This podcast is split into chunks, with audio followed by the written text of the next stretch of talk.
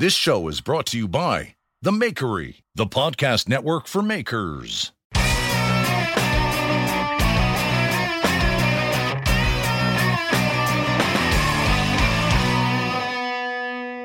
Hey, welcome to the Full Blast Podcast. I'm Jeff Fader, and let's just get into it. I'm so excited. I have a good buddy of mine. Her name is Jessie Uyeda. I got it right, right? Oh, that was Got it right. So she is an incredible person. I met her. She came to my shop uh, last year with uh, Moonshine Metalworks, Alex Pohl, and Joe. She was drive. She was driving them from. Um, she was driving to the airport. She is such a. I've been following her for a long time, and she is such a wonderful person in the maker community. She does these incredible DIY videos. She's a great YouTuber. She, alongside of her brother, do these really great YouTube videos that are very approach approachable for most people. And I'm super pumped. And thank you for joining me. Absolutely my pleasure. Super cool. so, so you know, the funny thing is, I was doing a lot of research on you. Watched all your videos. Your vlogs are great. I hope you do more of those. And I had all these, I had all these questions before I watched your videos, and I wrote them all down. And I started watching your vlog, and I started crossing off the questions because you, there's no need for this to be an origin story because you've answered everything on your vlogs. Uh, the two different color Converse shoes, and this and that and the other thing, and the poop house. We're gonna talk about the poop house, but what have you been? What's been going on in your world recently? Recently, well, um, just like everyone's w- world, it's been weird, but um, I think that in my world, not really a lot has changed because, other than the fact that I'm known to go on a road trip now and again, Yeah, I am an extreme homebody. I don't like to leave the house if I don't have to, and I am extremely non social in my personal life. So being housebound was just kind of normal for me. Yeah. So I've been really fortunate, like in the past few months, and then having the opportunity to go to the poop house and work on it by myself, you know, Right. like nothing really stopped or slowed down for me. It was just a general feeling of uneasiness. So for our listeners, Jess is has this is an incredible story, and actually this this whole project has made me very uneasy, only because it's so it's so monstrous. So Jess works alongside her brother Ben, and they have a, they do a YouTube channel, and then they he's a designer, he's ar- he architect, he does these they do they both work together and they do these beautiful DIY projects, and this and and tell us what this DIY project is. Yeah, so um, I've worked with Ben and lived with him for about five years now, and uh, it, it's great because he is incredibly intelligent. He is extremely motivated, and he's just he gets so much done. Right. Um, where I'm like. I wouldn't really say lazy because it's not really in a bad way, but I'm more detail oriented than he is. And I'm like, I want to think things through before I do them. And he's like, no, I just get them done. So we do complement each other well, but we also are opposing forces at times. So um, I came up with the idea a couple years ago and I said, hey, Ben, what if you bought me a house and I just like fixed it up? Like it could be anywhere literally in the world. I don't care. Like I don't I don't ever leave the house anyway. So it doesn't matter where it is. It could be, you know, in the middle of the country where it's just, you know, beautiful land and a tiny little old house. Like it, it doesn't matter just as long as the there's a little bit of property. Um, the house is small enough to be manageable for me who does not know what they're doing. And as long as it's in need of some reparation, because I don't want just like something that just was pushed out of a mold and all I need to do is, Right, you know, right, right. put new window edges. dressings on it. right. and so he was like, yeah, that's, that's a good idea. Um, like I'll think about it. And then two years later, he's like, "Oh, so I think I found a house for you." And I was like, "Oh my gosh, this is so exciting!" And he's like, "Yeah, let's let's take a drive and go see it."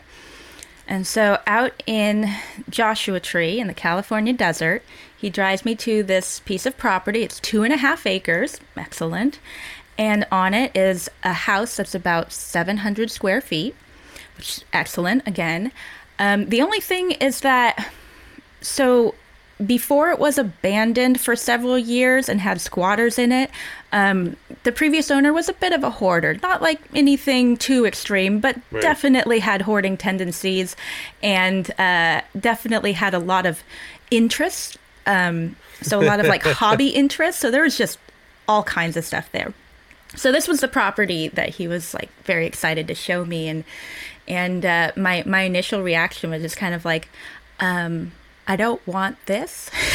like, try again. It was like maybe five minutes where I'm just like, this is. I mean, the house is not in good condition, um, and it's just, everything was just covered in garbage and there were piles of clothes and the the rats had made so many nests in there that it was extremely intense. There's mold all in the bathroom. There was carpet in the bathroom. It was just like my first reaction was more of I can't do this. Right. This is so much more than I had bargained for. But um after that first 5 minutes of panic was over, it's like, you know what?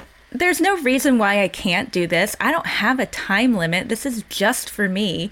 Um yeah, I can totally do this. And so I said, well, you know, why not? And he's like, okay, um, well, let's sign some papers.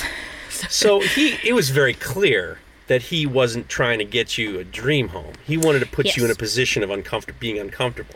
yeah, and like I didn't realize he wanted me to be that uncomfortable, but Yeah. you know No, what? clearly. I, I thrive on being uncomfortable. That's it. That's right. That's the bet.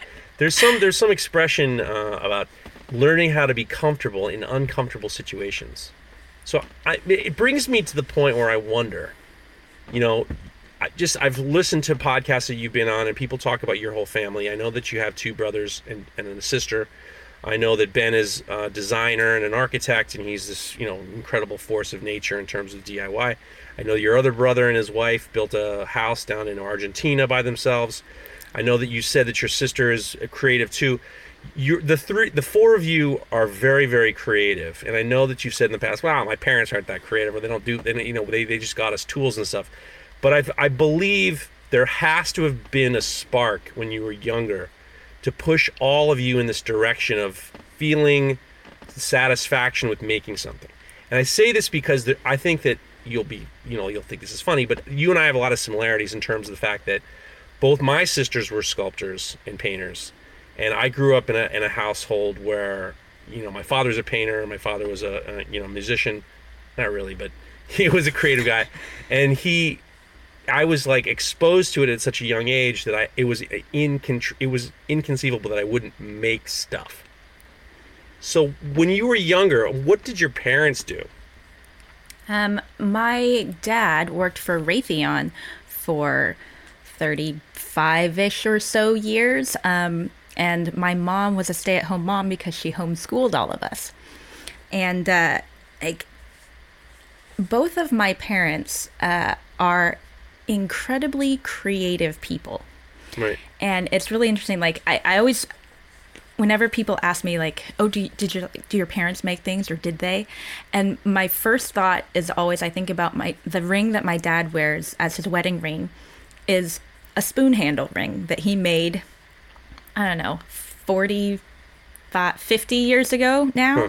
and the inside of it is all worn down because he's worn it for so many years. But like to me um like the idea of making things has has so many different connotations.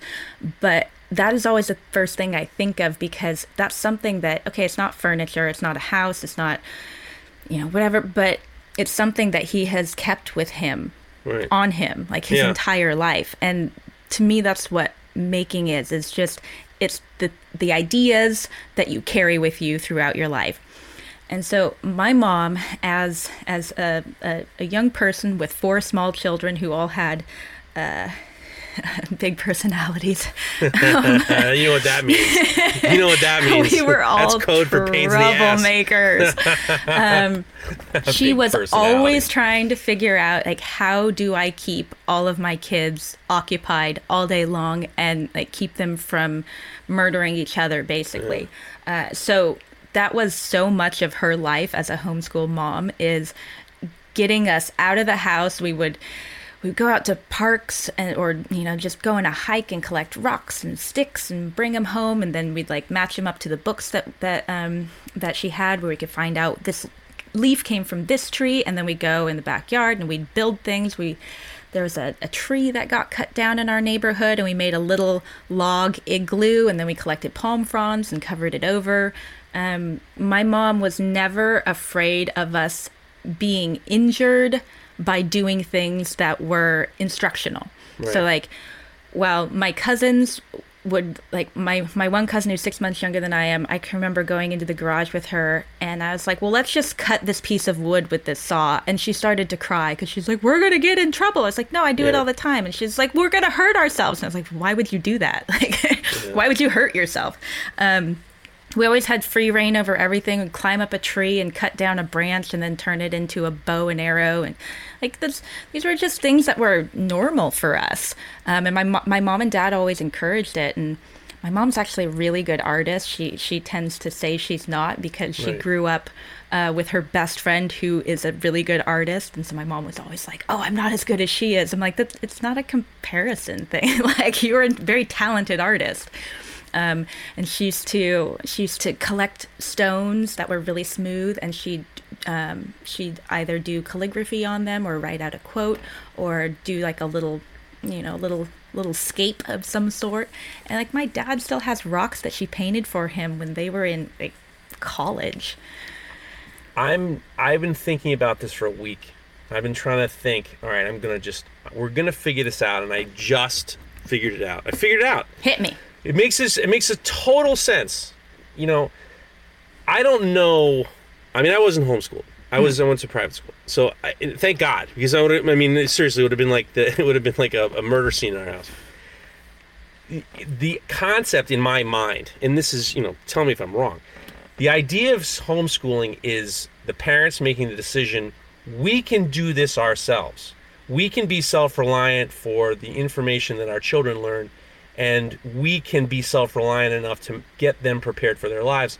So you're already establishing the sense of self-reliance which always turns into well i can do this. Why don't we figure out how to do this? So it, they may not have been creative but they had a, a sense of self-reliance. And i know that you said in one there was one podcast i listened to which wasn't you did great and i'll leave it there. The guys asked you the guys asked you what they they asked you about something and you said i like to make things that have function. Like it has to be functional because that's it's that's very important to me. So there's definitely this concept that you're a different type of maker where and i'm not going to i'm not going to suggest that you think that sculpture is frivolous or something like that but i feel like in your heart you want to make something that has a degree of purpose for someone but you learned all this from the self-reliance from your family to say all right we don't need the school district we can make we can get our kids ready for life by ourselves what do you think 100% agree all right. I, I solved the problem. No one been able to figure that out. That's where it comes from. And I would imagine that I would imagine unless your your parents are homeschooled, I would think that people who make the decision to homeschool their kids, especially I know if I got a family up here, friends of mine, who homeschool one kid. The idea of homeschooling four kids, four different ages, is a monumental task of organization. So I would think that that too helped you and your brother and your sister and your other brother to figure out how to build the things that you want to build because you have this sense of organization. Yeah, I mean, uh, I, we all have our own brand of organization because Ben Right. is actually extremely messy, and people don't know that because he always builds in front of white walls. But like just out of camera shot, it's just piles and piles of things.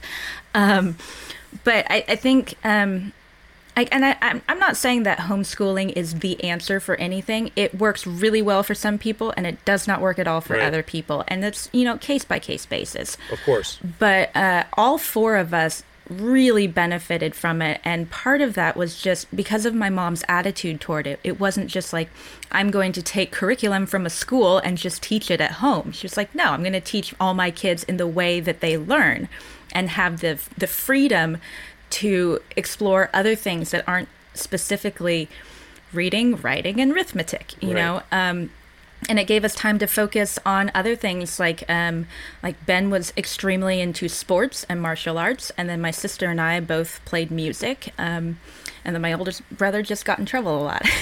Right, he was that's a trailblazer.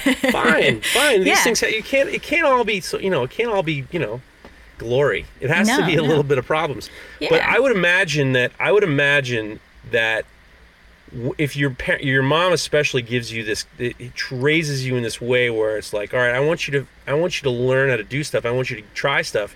It gives you more of a, from an early age, a, a thirst. I mean, for lack of a better word, it's just kind of cliche. A thirst for learning things and a thirst for figuring stuff out. Because uh, when I met you, you just started getting into blacksmithing, and you just had this. You just loved being involved with it, and you're you're learning about leatherwork, and you're learning about construction.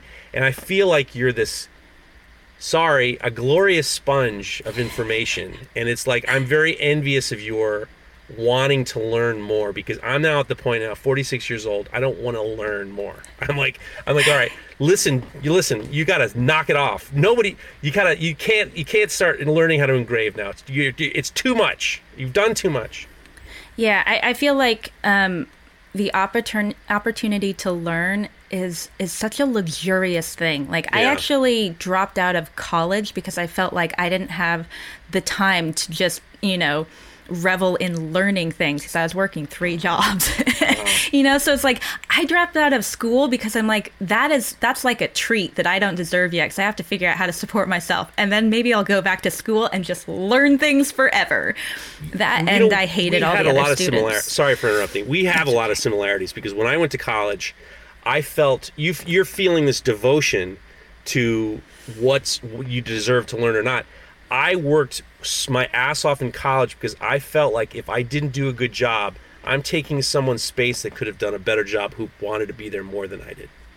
So it's, it's very interesting that you say that because I'm convinced that there's a sense of empathy within you of like I got to learn as much as I can so I can so I deserve to do this. Yeah, there's a um, you know, there's a friend of mine who who is has always said to anyone who will listen, uh, keep moving and get out of the way. Right. And it's like, and both are equally important. You always keep moving, and even as you're moving, someone else might be moving faster. So get out of their way. Right. And like, I don't like to take up space. And um, as much as I like to learn things, like I will learn things no matter what. I'll do it on my own. It's I've done it my entire life. If no one's there to teach me, I'll do it on my own. But at the same time, like the idea of like, oh, going and taking a class for something, it's like I would love that, but also, what if someone else wants to do that? I know I'll Right. figure out how to do it on my own, and it, it definitely comes around and bites me in the ass sometimes, um, because I know how to do things like twenty five percent as well as I should, but you know, I always figure it out in the end. That's great. Well, I mean, I think that shows uh, uh, that shows a part of the person that you are, especially being. I would imagine, especially being a child of four. I would imagine that there's a lot of. I mean, you know, narcissists. You know, real narcissists come oh, from. Oh, I this know them. yeah, no, no. I mean, I grew. I mean, narcissism is like a huge part of. I mean, I will be talking about narcissism for the. That that's a huge part of my life is being raised by narcissists. But when you're a child of four, I would imagine that there's, especially when you're, you know, the parents are attending everybody, that there's this sense of what about me? What about me? Well, I'm not getting the attention of my parents that I feel like I deserve. And what happens is that feeling at a very, it's a seed that starts to grow into creating these, you know, ultimately, uh, you know, hopefully not, but a, a narcissist into malignant narcissist, which I'm I'm obsessed with because I had my that was my part of my growing up was being around people that would say, "What about me?" And it's what about you know you say whatever you do, it's what about me. So I'm when you say that, learn as much as you can, and then and then move out of the way. That shows a degree of empathy that makes me realize that you can't be a narcissist because if you have that empathy of let let somebody else go forward, then that is the true sign of not being a narcissist. So congratulations. Well, thank you. Yeah. Uh, yeah, that's something that I've actually I, I've been thinking about this steadily ever since I started um, working in the service industry, which was 20 years ago. Yeah. Um, and be, just like dealing with that many people who are doing their daily routine. Like I'm at work, no matter whether it was at a coffee shop or working at daycares or the restaurant or any any of the jobs that I've done in the service industry. It's like this is my job, but you're just going about your day doing your thing. And how you treat me is extremely telling of who you are as a person. And uh, so, one thing that I always like to think about for myself is I don't think I'm a narcissist, but I am very selfish. And I think that people have a really bad connotation of what selfish means because um, there's selfish. I'm selfish for my own betterment and not Yeah. to anyone's detriment because that Right. would make it narcissistic. Or it's like if I focus on me, put myself first, make sure I get enough sleep, I'm well fed, I've had enough caffeine, but not too much. Like I'm going to be a better person throughout my day and I'm going to treat everyone better because Right. I've already treated myself well. So Well- that's that's like my my thing is like yes I am selfish. I will put myself first and it makes my day and everyone else's day better. But ultimately, what that's not truly being. I mean, being you know, when I was a kid, you you we I you know I'd be called an egomaniac or an egotist, and I wasn't the word narcissism didn't come in t- until I was like really like in college, and we kind of understood the psychology behind narcissism. But I but I think that even when you say I'm getting my sleep so I can, that's actually that's actually not really that selfish because you're trying to be your best self so you can be you can be there to serve other people. Yeah, And I mean it's not altruistic because nothing It is really altruistic. is. Nothing is altruistic. It doesn't exist. What doesn't exist? Altruism. All right. It's a All right, concept, gonna- but it's this is- not people real. Are gonna, people turn this goddamn podcast. I don't want to hear. it. I don't want to hear. Welcome to our philosophy talk podcast. Yeah. God dang. Um, I'm P.S. I will only curse one or two times on this is PG-13 because Oh I want to make sure that your listeners, re- I, I want them to be appreciate the fact that you're going to have a real conversation, and I'm not going to screw it up with naughty language. But so back into because I was a I was in the restaurant business for quite some time. So you were in the service industry. What did you do? Um, so I worked. Um, my my main job in the service industry is I worked at the same sushi restaurant for 13 years. Whoa. yes, the same restaurant. Um, but I also I worked at a coffee shop. Um, I worked. I did. Um, yeah, I worked at a library. Sorry, I'm blanking okay. on all the things I've done. Uh, yeah, You've actually, you've done too much. You've done when, too much. when I turned 15, the first thing I did was I went and got a work permit so that I could legally get a job and I could work at the library where I had been volunteering since I was eight. Wow. Look at you. yeah. So tell me about the sushi restaurant. What did you do there? Uh, I started out as a hostess, of course, because I had no serving experience, and I, I broke the record for the fastest move from hostess to server. Nice. That's like like peak Jess, where I'm like, yes, I did well, and uh, I just I loved it there. I don't particularly love working in the service industry because let's face it, people are the worst. People are the worst. But this restaurant, like, um, I just my dad turned 70 two days ago, and um, so I took my dad and my mom to my restaurant because it's like we've been eating there uh, for I don't know 20 20 or more years. Um, it's just it's a really great place. Um, the owner is just a wonderful man, and the general manager is basically my second mom. Um, Right. He's like he's been amazing to me. He totally took me in when I was just like working three jobs and going to f- school full time Yeah. and like trying to commute from from like living with my parents down um uh, up in the Santa Ynez Valley down to Santa Barbara and so like he gave me a key to his house and he's like this is where you live if you need to and so Super like cool.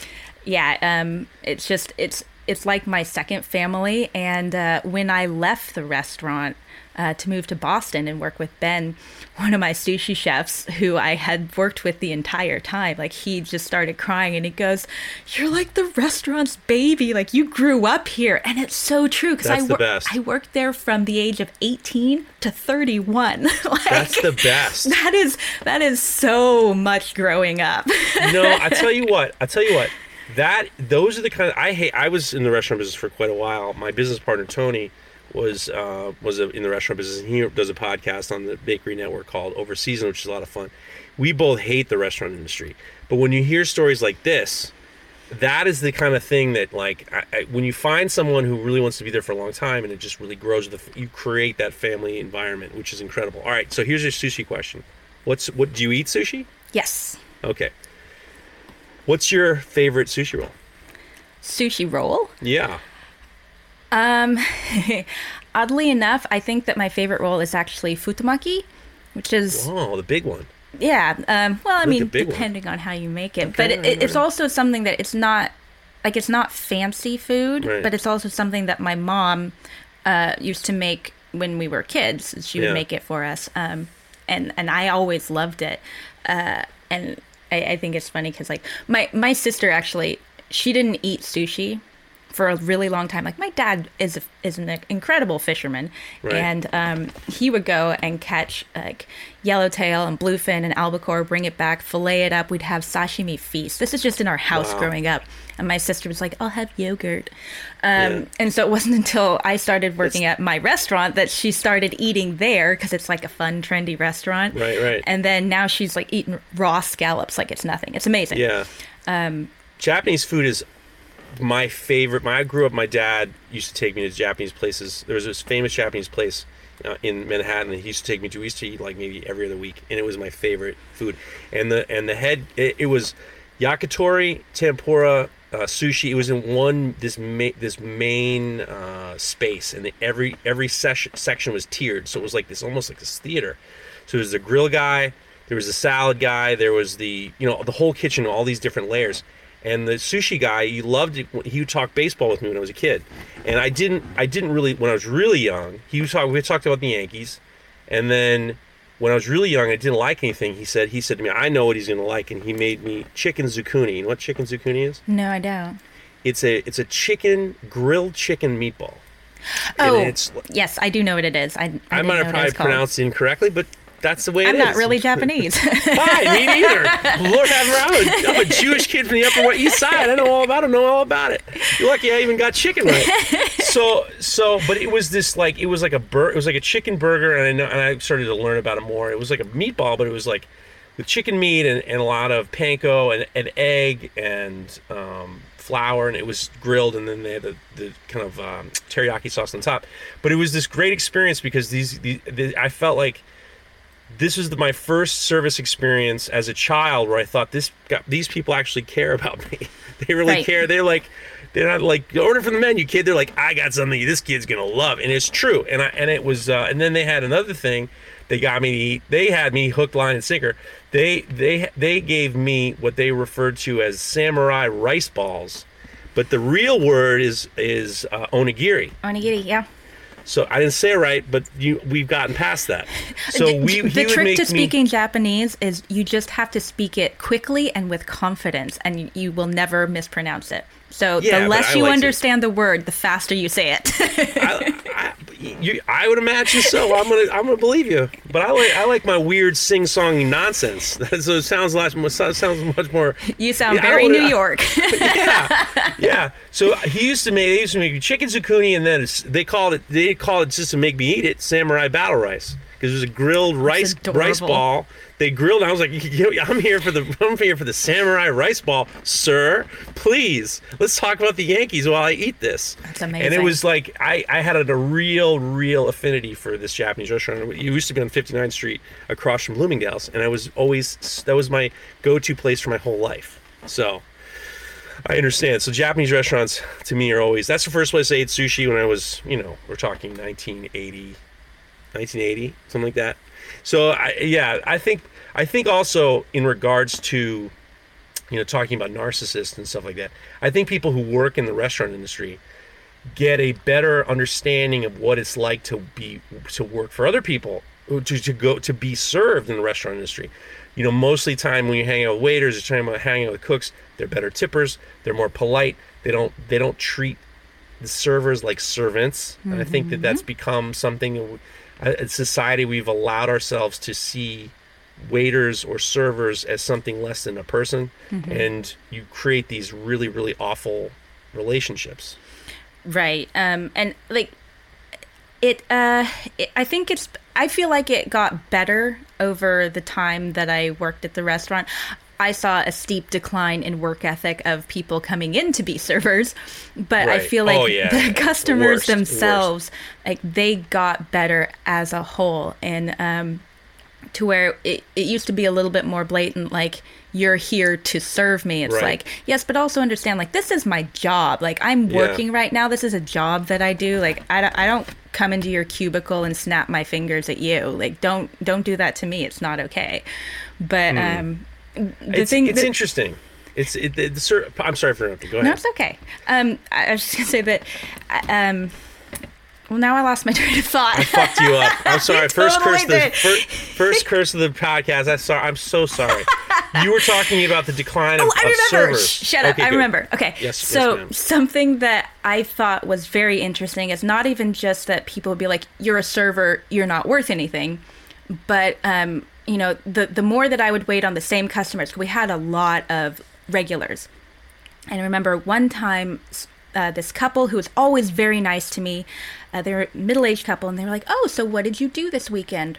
I was like, oh, well, you know, I actually had um, one of my other jobs is I do production management for the Santa Barbara Symphony. And we had a concert. So, like, I was there getting all that done. And they're like, oh, that, well, that's so interesting. Like, do you have, like, a musical background? It's like, yeah, I'm a classically trained violinist. And they're like, I would have never thought that. And it's like, why? Like, they don't mean it as an insult. But the very fact that they're like, I never thought that my waitress could Right. do anything other than serve sushi or maybe be a student. Like it's like It's it's, like- not necessarily insulting, but it, it's not a very nice way to think about people. Like they don't have a life outside of this.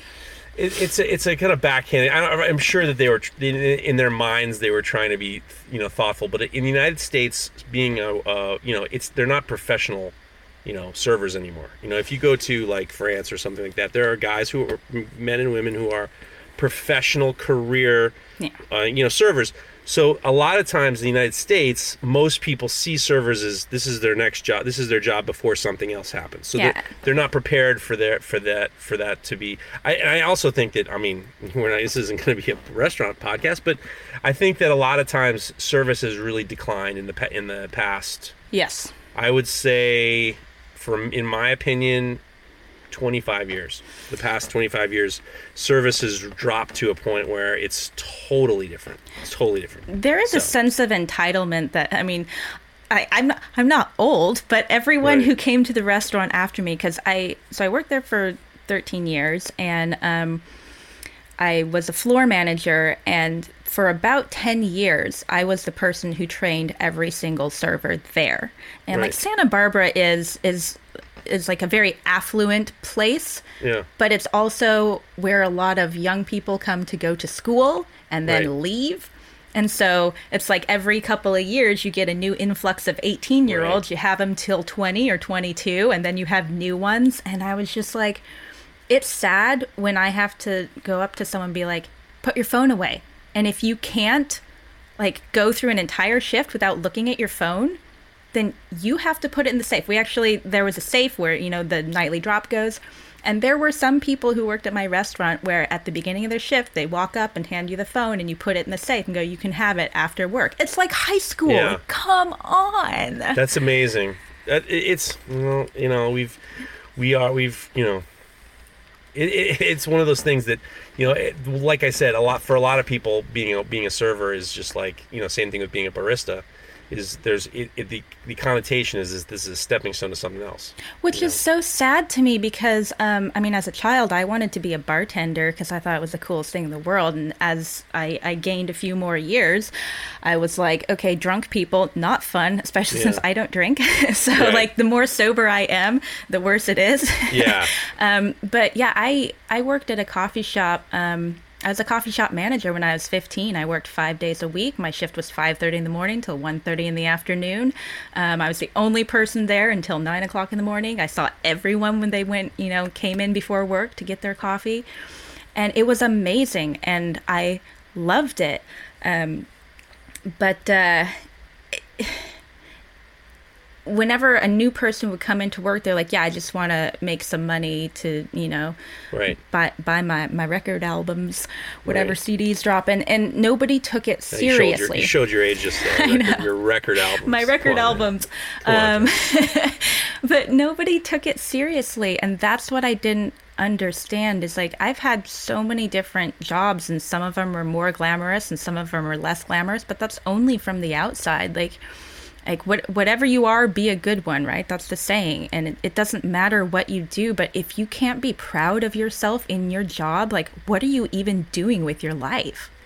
So how do you feel that the service industry has influenced the way you work now? Like do you think that there's a degree of crossover in terms of how you deal with either people? Or you know I'm, I'm not sure if you have customers but do you feel like that the service your experience as uh, being in the service industry has helped you now?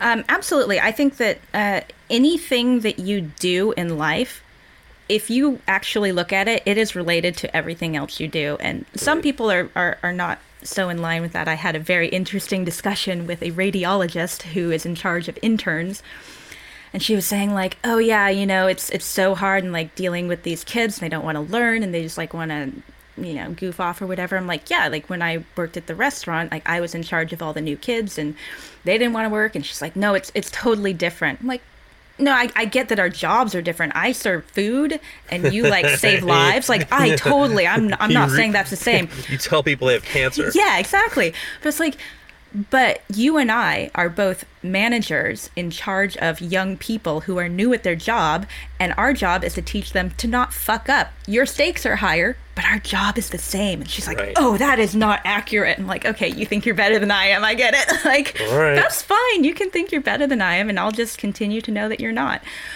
Um, but I, I think that everything, absolutely everything, is related to everything else because if I'm if I'm working at a coffee shop and I know that there's someone walking across the parking lot and they're going to come in here and they're going to ask for a drink, it's like, okay, am I ready to open the cash register, cash register? Am I ready to start making the drink? Do I have all my things set up? I mean, that's the same thing as starting a build where you're like, I'm going to build this thing out of wood. What do I need? I need right. screws, I need bits, I need glue, I need this. It's just everything is prep and execution. And um, if you've never done something before, then you call on your knowledge of all the things you've done in your life where it's like, when was a time in my life where I was unprepared for something or I made a mistake because I didn't know myself well enough and that it's a it's a thing that people they talk to me a lot about because of the way that I in particular work, which is unorthodox. Like I stand on my workbench because it's easier for me. Right. Like I don't have a lot of upper body strength, so it's easier if I'm over something. I'm more flexible than strong. So I work in a way that is actually safer for me. And uh, I know this because of all the things I've done in my life, living half up in a tree when I was a kid, or just, you know, crawling through little spaces, figuring out how I, as a person, do things, not how everyone else in the world does right. it. Right. Um, so I think that the service industry in particular, it's it's just a study in people like, uh, I, uh, I was talking to our friend Brett the other day, and I was, you know, telling him that I. You mean I, Skull and Spade 13? Skull and Spade 13. Our, our good friend who definitely knows how to pronounce his last name. Um, so I was like, you know, you've been working on so many things in your life before becoming a maker. Like, you know, he has a background in in art and design and graphic design and like um, cinematography. And then he spent all these years learning how to weld and do woodworking, all of this stuff. And I was like, I did none of that. But for me, I've spent my entire life working on my personality. like, and it's not like it's the best personality, but you could drop me in a room with any person in the world and I will get along just fine. do you think do you think that comes from now, I, I'm just making assumptions, and, and you know, I apologize if I'm making the wrong assumption, but I would imagine that I don't know how homeschooling works, but I've always been under the impression that you are not in. We call when my kids at school, we say that she's in general pop. Oh yeah, no, I, I so, totally know what you mean. so I would imagine I would, and we know we know a couple. Yeah, we, listen, I, I would just imagine that when you're finished homeschooling, you almost have to relearn how to deal with people because you're not around a lot of people, right? So the the thing that I really was culture shocked by when I after I graduated high school and went on to college um, was that I never knew how to be around people my own age. And that that was the thing. I could sit down and have a conversation with anyone who was 10 to 40 years older than I was. Totally fine, no problem. But put me in a room with my peers and I was just like y'all are idiots. Like you worry about dumb things and like all you talk about is how cool you think you are. And This is the conversation you have with your YouTube commenters. it's, it's, it's kind of true. Yeah. You're like- stupid. You, you guys are all dumb. You are dumb and your opinion Stupid is people. invalid. Oh, so stupid.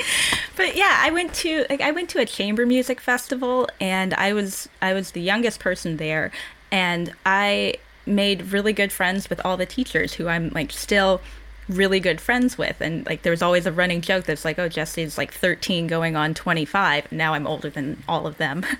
But um yeah I could connect with adults because I wanted to carry on a conversation. Um, and I, I took myself very seriously at a, as a child, and you know it was always it was always very upsetting to me because for for so much of my very young life, I'd get the reaction of like pat you on the head and oh you're doing this and that's so cute oh do you play the violin what do you that- know how to play was that the same person at the sushi restaurant? Pretty much. was saying, you know, she's patting you on the head. Wow, this futomaki is great. You play the violin too? like isn't that amazing bless your heart i'm just like you Bless you your are not taking me seriously i take my violin playing very seriously this is me at six and i was like i practice hard it's not cute what i do like Well, how so dare that- you That makes me realize this is where you're because when I see your YouTube videos, and you know you have a lot of followers and you have a lot of people. I know that your your uh, your YouTube when you're cleaning the poop house, you know, over a million fo- a million views.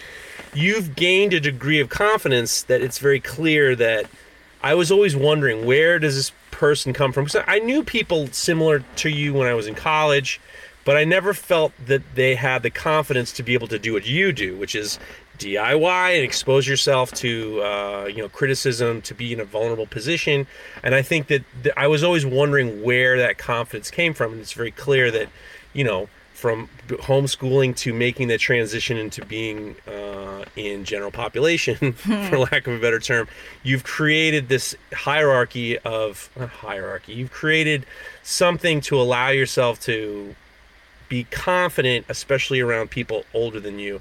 And I think that that's very great. well said um, i think like my my confidence I- have zero confidence in my abilities like i'm super hard on myself there's nothing that i do that i do like extremely well like all of my confidence again and this is something that makes people think that i'm narcissistic is like i have no problem being like i am very confident in who i am not what i do but who I am. And so I can go on YouTube and be like, hey, I don't know what I'm doing, but this is exactly me and I'm just going to do it. And, you know, a lot of people relate to that. And then a lot of other people are just like, you don't know what you're doing. It's like, yeah, I just said that. Like, thanks for listening. So you're working on the the, the poop house, you call it, and the mm-hmm. video is a little.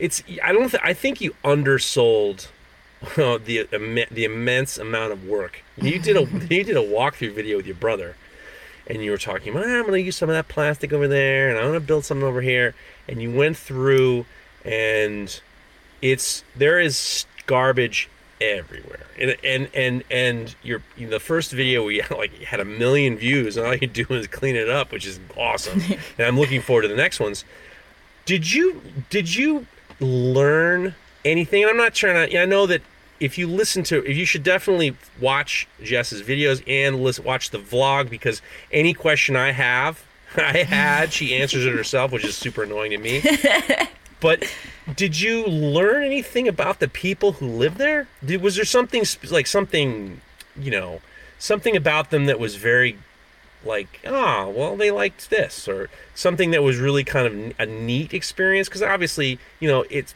it was the house was a you know not well, you know, it was it was a disaster, and there was obviously stuff everywhere.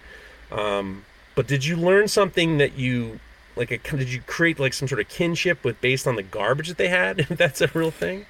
Absolutely and and that was part of you know a lot of people were like oh you should have just bulldozed it or just like shoveled it into a bag um like I I wanted to go through everything in the house and touch every single item in it because you know it, it had been abandoned for a while the the previous owner um, died many years ago or you know maybe not many but a, a number of years ago.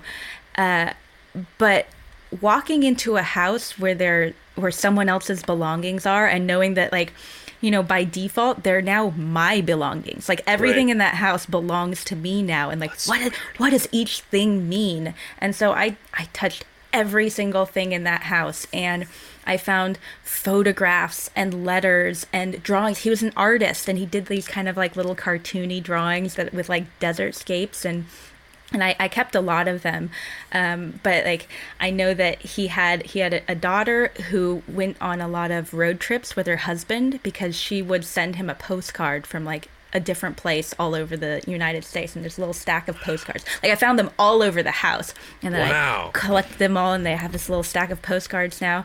Um, and like he was interested in so many things like there there are books on auto repair and photography and drawing and sewing and like there are so many different types of cameras there's a little workshop in the backyard So this is kind of like a maker. He's kind of a maker too. Absolutely, and um, it, it's kind of cool because uh, you know I, I, I'm not one to be like, oh, he still inhabits the property, but yet he'll always be there. Like I Right. always think of it as like. This was Joaquin's house, and I'm here now, and his name is etched in the concrete of the foundation. And um, you know there are things there that i'm going to be fixing up and keeping uh, that used to belong to him and now belong to me where it's just like now it's just it's like this just like this idea where i still think of it as like these are joaquin's things. Wow. Yeah it's kind of cool. And then also his uh his grandson found me and uh, and contacted me, and so we chatted a bit, and so I'm putting together a box of photographs they and keepsakes. Was it because because he saw you found you on Instagram or YouTube? Um, I'm I'm not sure exactly how it happened. Um, but I know that he was trying to figure out what had happened to the property. Right. Um, and uh, he lives he lives up north from here, but uh, he sent me a message through Instagram. Is at where like yeah, because he had he had Googled uh, my name Ben's name because they're on the the lease, and so he like found me through Instagram. I was like, wait, that's my grandpa's house, and uh, yeah, he's a really sweet guy. We had we had just such an interesting talk, right? Because like. I, I now owned his grandfather's house, and he's like, oh yeah, that RV, like he bought it in this year, and yeah, so it's it's it's been really cool. So yeah, I'm I'm collecting. He's filling in the things for him. blanks. He's Yeah. filling in the blanks of of, of uh, wow. Yeah. I would imagine that becomes a little bit difficult too because all of a sudden it's just like, well, do you want some of this stuff? Yeah, I mean, it puts me in a little bit of an odd position because, like, obviously, I, I want him to to have like all the family mementos, which there Right. are a lot of, and, and then I also feel bad because I'm like, hey, I had to throw a lot of things away just because Well, they're mean, like. I mean, you seriously like you don't you don't, you don't want them, but um, but but I mean it's cool because I, I can only imagine like how it felt for him where this house that he visited when he was a kid and now he's seeing it like in the state that it became because the the next door neighbor also like, confirmed like yeah there were a lot of squatters that have been Right. there over the years. And there was a building that was on the property that burnt to the ground. Like it is I saw that. I cinders saw and the- char and it's like but you know that was a meth lab that exploded like in the past Oh, couple of years All oh right, yeah there you go. Okay, all right. yeah. Well, I wasn't gonna jump to that. but, Joshua Tree know, Desert. Yeah. I don't know. I'm from New York. I don't know. From Math, I'm up here in Westchester, New York. I don't know anything about it. It's so fancy. Wait, let me just put my pinky out. That's right. That Pinky's up. Well, you know, it's it's it, it's the crazy thing for him must be, especially considering that he maybe went there when he was a kid, was now the renovation is going to be documented on YouTube. Right. I mean, what not- what a world cr- we live that's in. totally crazy. I can't even imagine. Like I'm I'm here in this house right now. My my parents moved up here in December of 87, I think. Okay. So like this is the house that I've known my entire life. Right. and um, you know just to kind of put perspective on it i thought like what if what if i saw someone like you know throwing away all my my parents Right. things and fixing up their house. Like i like to think that i'd be like well good for you you know? But also Hmm. it's it's got to be a little weird. And so i have to hand it to to to the grandson. Like he was he, you know he wasn't he didn't I act mean- weird about it. It was just a weird situation you, it's kind of also. I mean, you had your chance and you blew it. Yeah, it's like, yeah, I mean, and what so are you? Gonna, I mean, come on, man. I You have to remind when the- myself that too. Yeah, so- we, the guy could have done something when the meth lab was there. You know, it's like if he's if he's if the family knows that there's squatters in there, you know, I mean, come on, man, you had Yeah. your chance and you blew it. But at the same time, it's still kind of a, it's great bittersweet. story. It's It is bittersweet. So I was wondering if you'd like to answer some questions and some dilemmas from the listeners of the Full Blast podcast. I would love to. Okay, I have great. answers for everything. They may not be the You know the what annoys me want, too because but- it annoys me too because I had to really dig deep. I had to I had all these questions that I was going to ask you and I was like, all right, ugh, she answered it there. Ugh, she answered it there. Ugh, she answered it there. But I feel like I'm just I just decided my uh, one of my uh, favorite broadcasters is uh, Howard Stern and Howard Stern said when he interviews people, he's changed the way he interviews people because he tries to listen.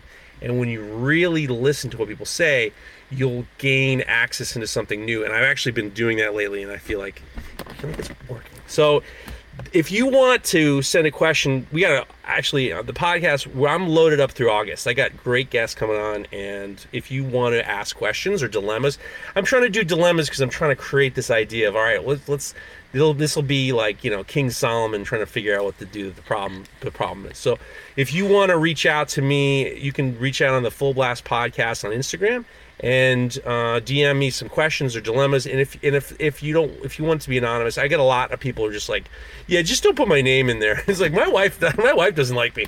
Just don't put my name in it or something like that. So I can do I do that too. So the first question comes from Adam Cyphers. Adam Cipher says, "What's the biggest thing you've struggled with?" Oh, um, myself. I mean, I, I I know that's kind of it's kind of a cop out, but also at the same time, it's I'm the only thing that keeps me from doing anything. Like, there's no reason why I shouldn't be further along in my YouTube career, if you will. Right. Um, like, all I needed to do was clean out a house and video it and put it up there, and apparently now people are paying attention.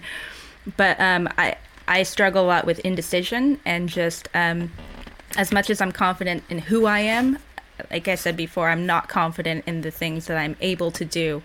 So I'll think of something, I'll be like, oh, I'm going to make a table, but I want to make it interesting. So I'll make a table that moves like this and it has a built in chair and you can also drive it and it makes smoothies. And I'm like, wait, I don't know how to do that. And so then I, I'm back to like, okay, I guess I'll make a table.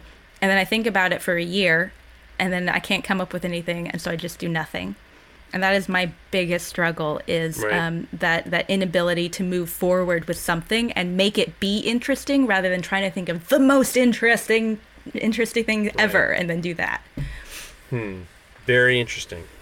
That's that's tough. You know, that is super tough, and, and I I totally understand because I I see my my flaws glaringly, and, it, and it's always something that is my biggest regret is that I'm not I'm not able to be more of what I want.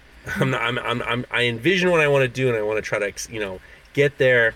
But I just I'm just I fall short of the excellence that I'm hoping for, which is you know what can you do? You just do the best you can and try to get better. I don't. This doesn't need to be that woo woo. P.S.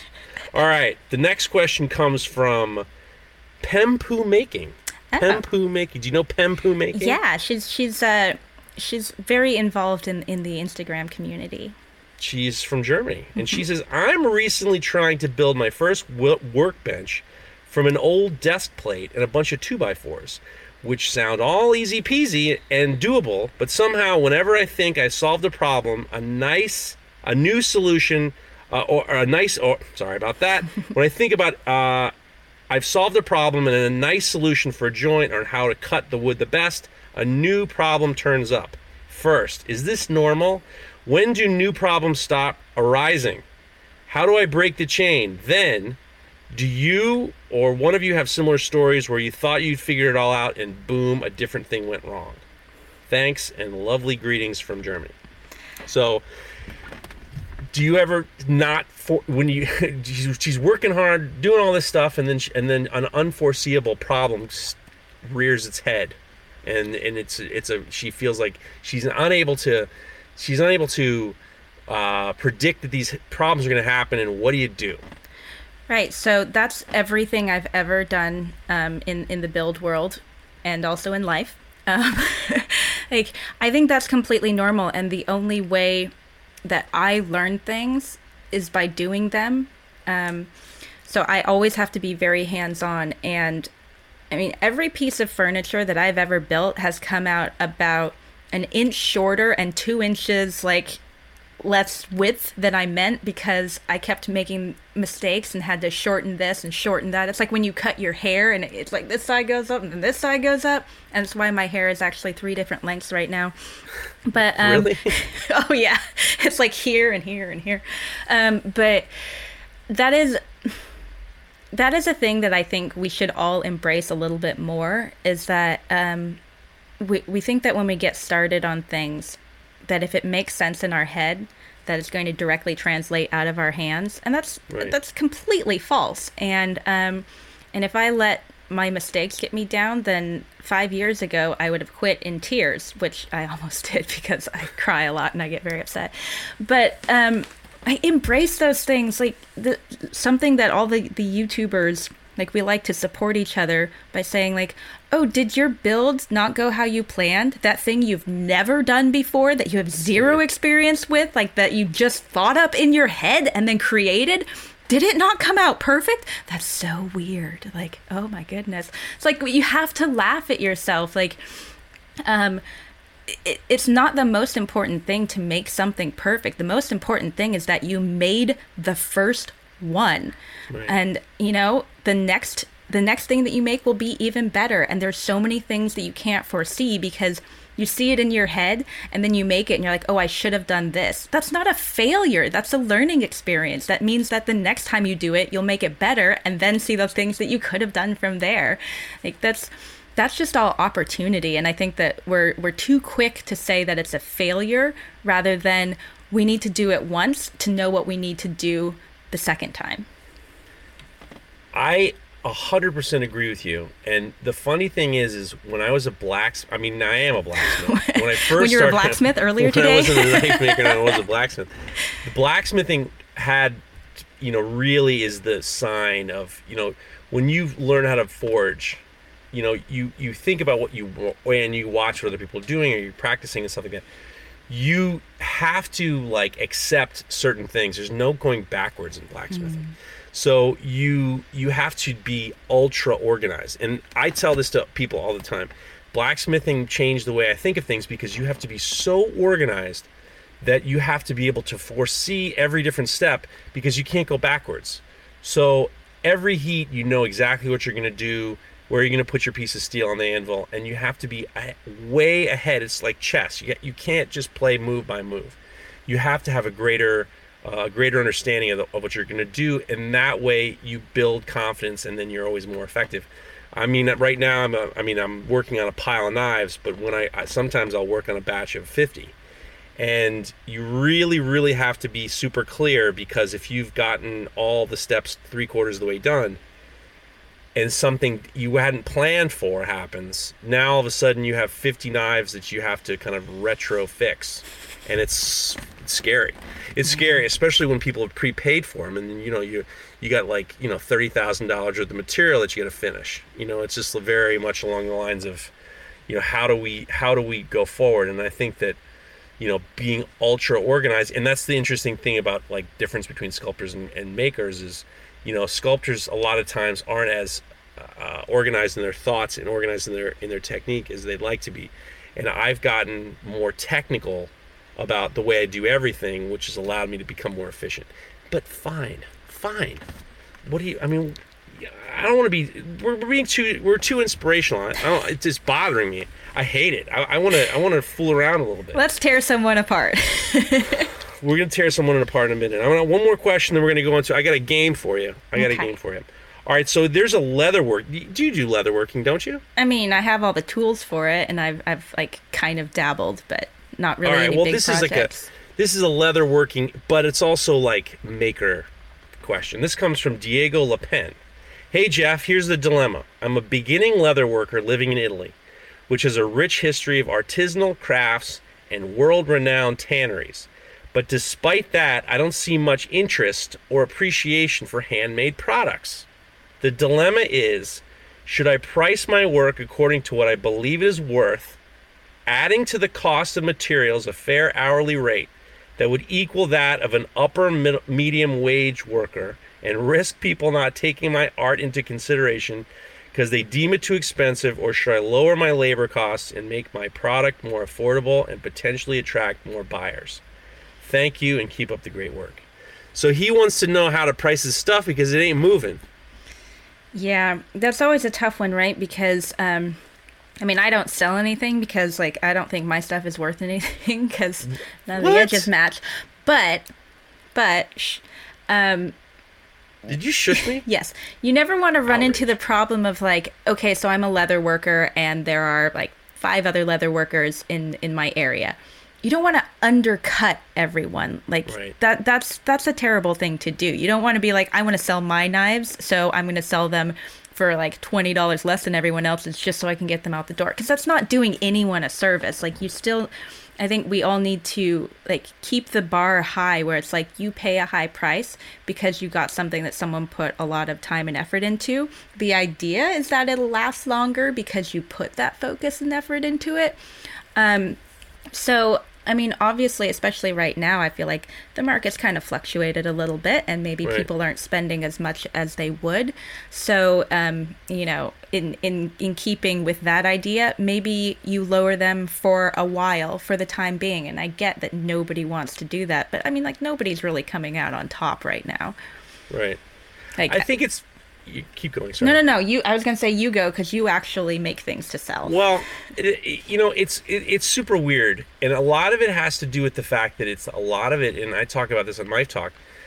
Knife Talk. I said Knife Talk. It's not Knife Talk. I It's love Knife Knife Talk. It's my favorite podcast. that's your that's your next podcast, Knife Talk.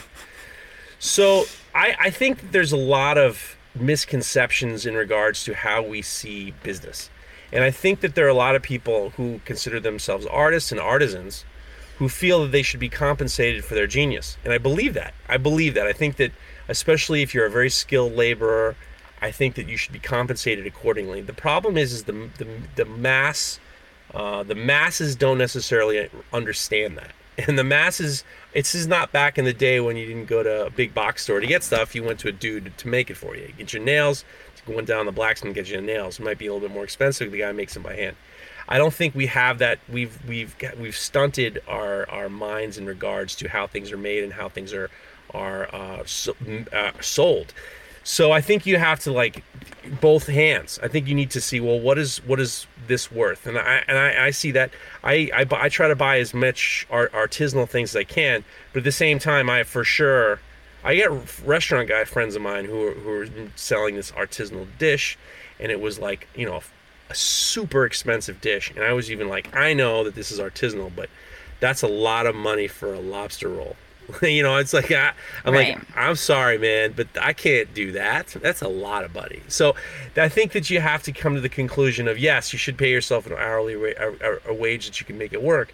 But at the same time, I think that there needs to be a little bit less. Uh, fi- you can't be so finicky in regards to your your um, your your the idea of who you are and what you're doing. I tend to prefer to move to sell volume. I'm not like, you know, uh, my my knives are reasonably priced. I think that in terms of custom knives, they are lower than uh, slightly lower than average in regards to the price, and I like it like that. I want to I want to provide people value, and what happens is is besides just a good quality product, you're also giving good service. I learned so much from the, the customer service business that it allowed me to kind of make better decisions, and, and I'm getting more repeat customers because I'm providing value.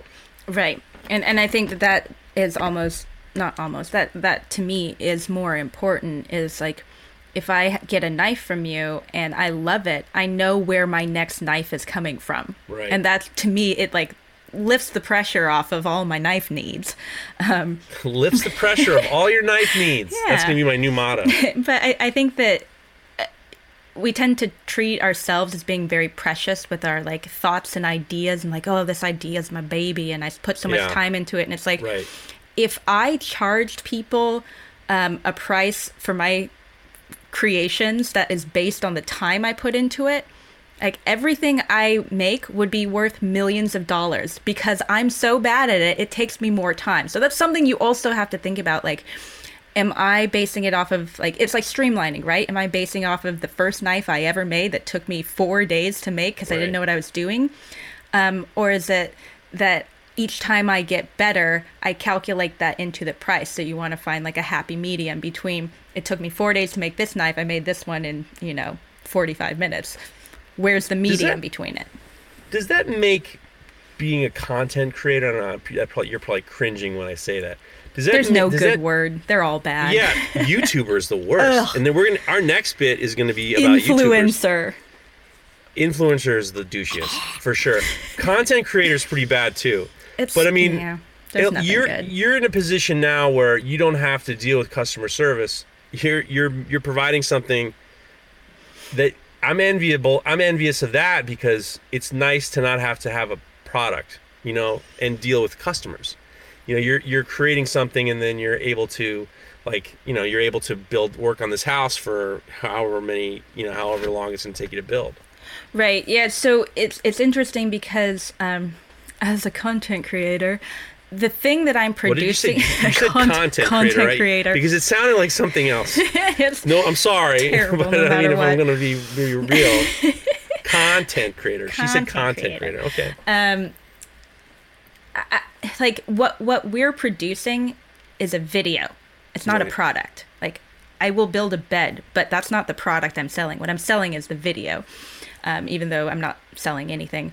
Um, but uh, it's incredibly freeing in the way that I, you know, I I labored over the idea of how I wanted the edit for the the first poop house video to go because I was like, this is not anything I've ever done before. I have hours and hours of footage. I want to be able to show the process, but without just showing all of it. Right. Um, and then at the last minute, I was like, I guess I'm not doing voiceover because what am I going to say? Like, here is a piece of clothing covered in rat shit. Like, what do you say about it? And so it Yeah. just ended up being like all edited to the music, which iMovie is not made for that. But um, like, there's freedom in that. But at the same time, if you do a sponsored video, which is always the goal, then you're selling your product video to this company. You know, they're they're saying, "Well, we want this and this," and you fight back and say, "Well, I'm only going to do this." You know, so then there that becomes like the client relationship that um for for me, I've I've had like two sponsors and it's been amazing. um two sponsors in 5 years and they've both been fantastic. Like they're just super willing to let me do videos in my style because that's always the worry right? Like do you want me to play it straight? Because i don't really do that. Like it's not interesting for people if i'm like and then i did this. I mean Do you just, think that's just watch my because- first videos. Do you think that's because the people who are involved in public relations now, for who are willing to uh, green light, for lack of a better word, a YouTube video, are probably younger and a little bit more understanding that you know what you're doing. Let's not tell you too much what to do. Yes and no. So there there are a lot of people who are doing the social media aspect of um, marketing because they're the people who are younger and on social media. Right.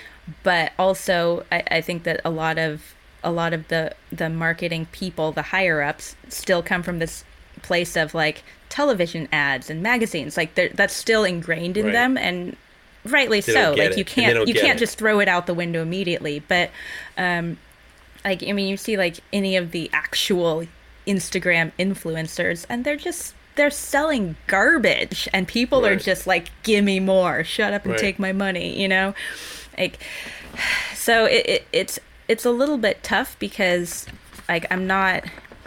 All I want to do is uh, talk about things that I like. Like I don't I don't want to take a sponsorship from something that I don't think is great or that I wouldn't use myself and and I've had that opportunity to be like, "Hey, thank you for reaching out and offering me money to do this.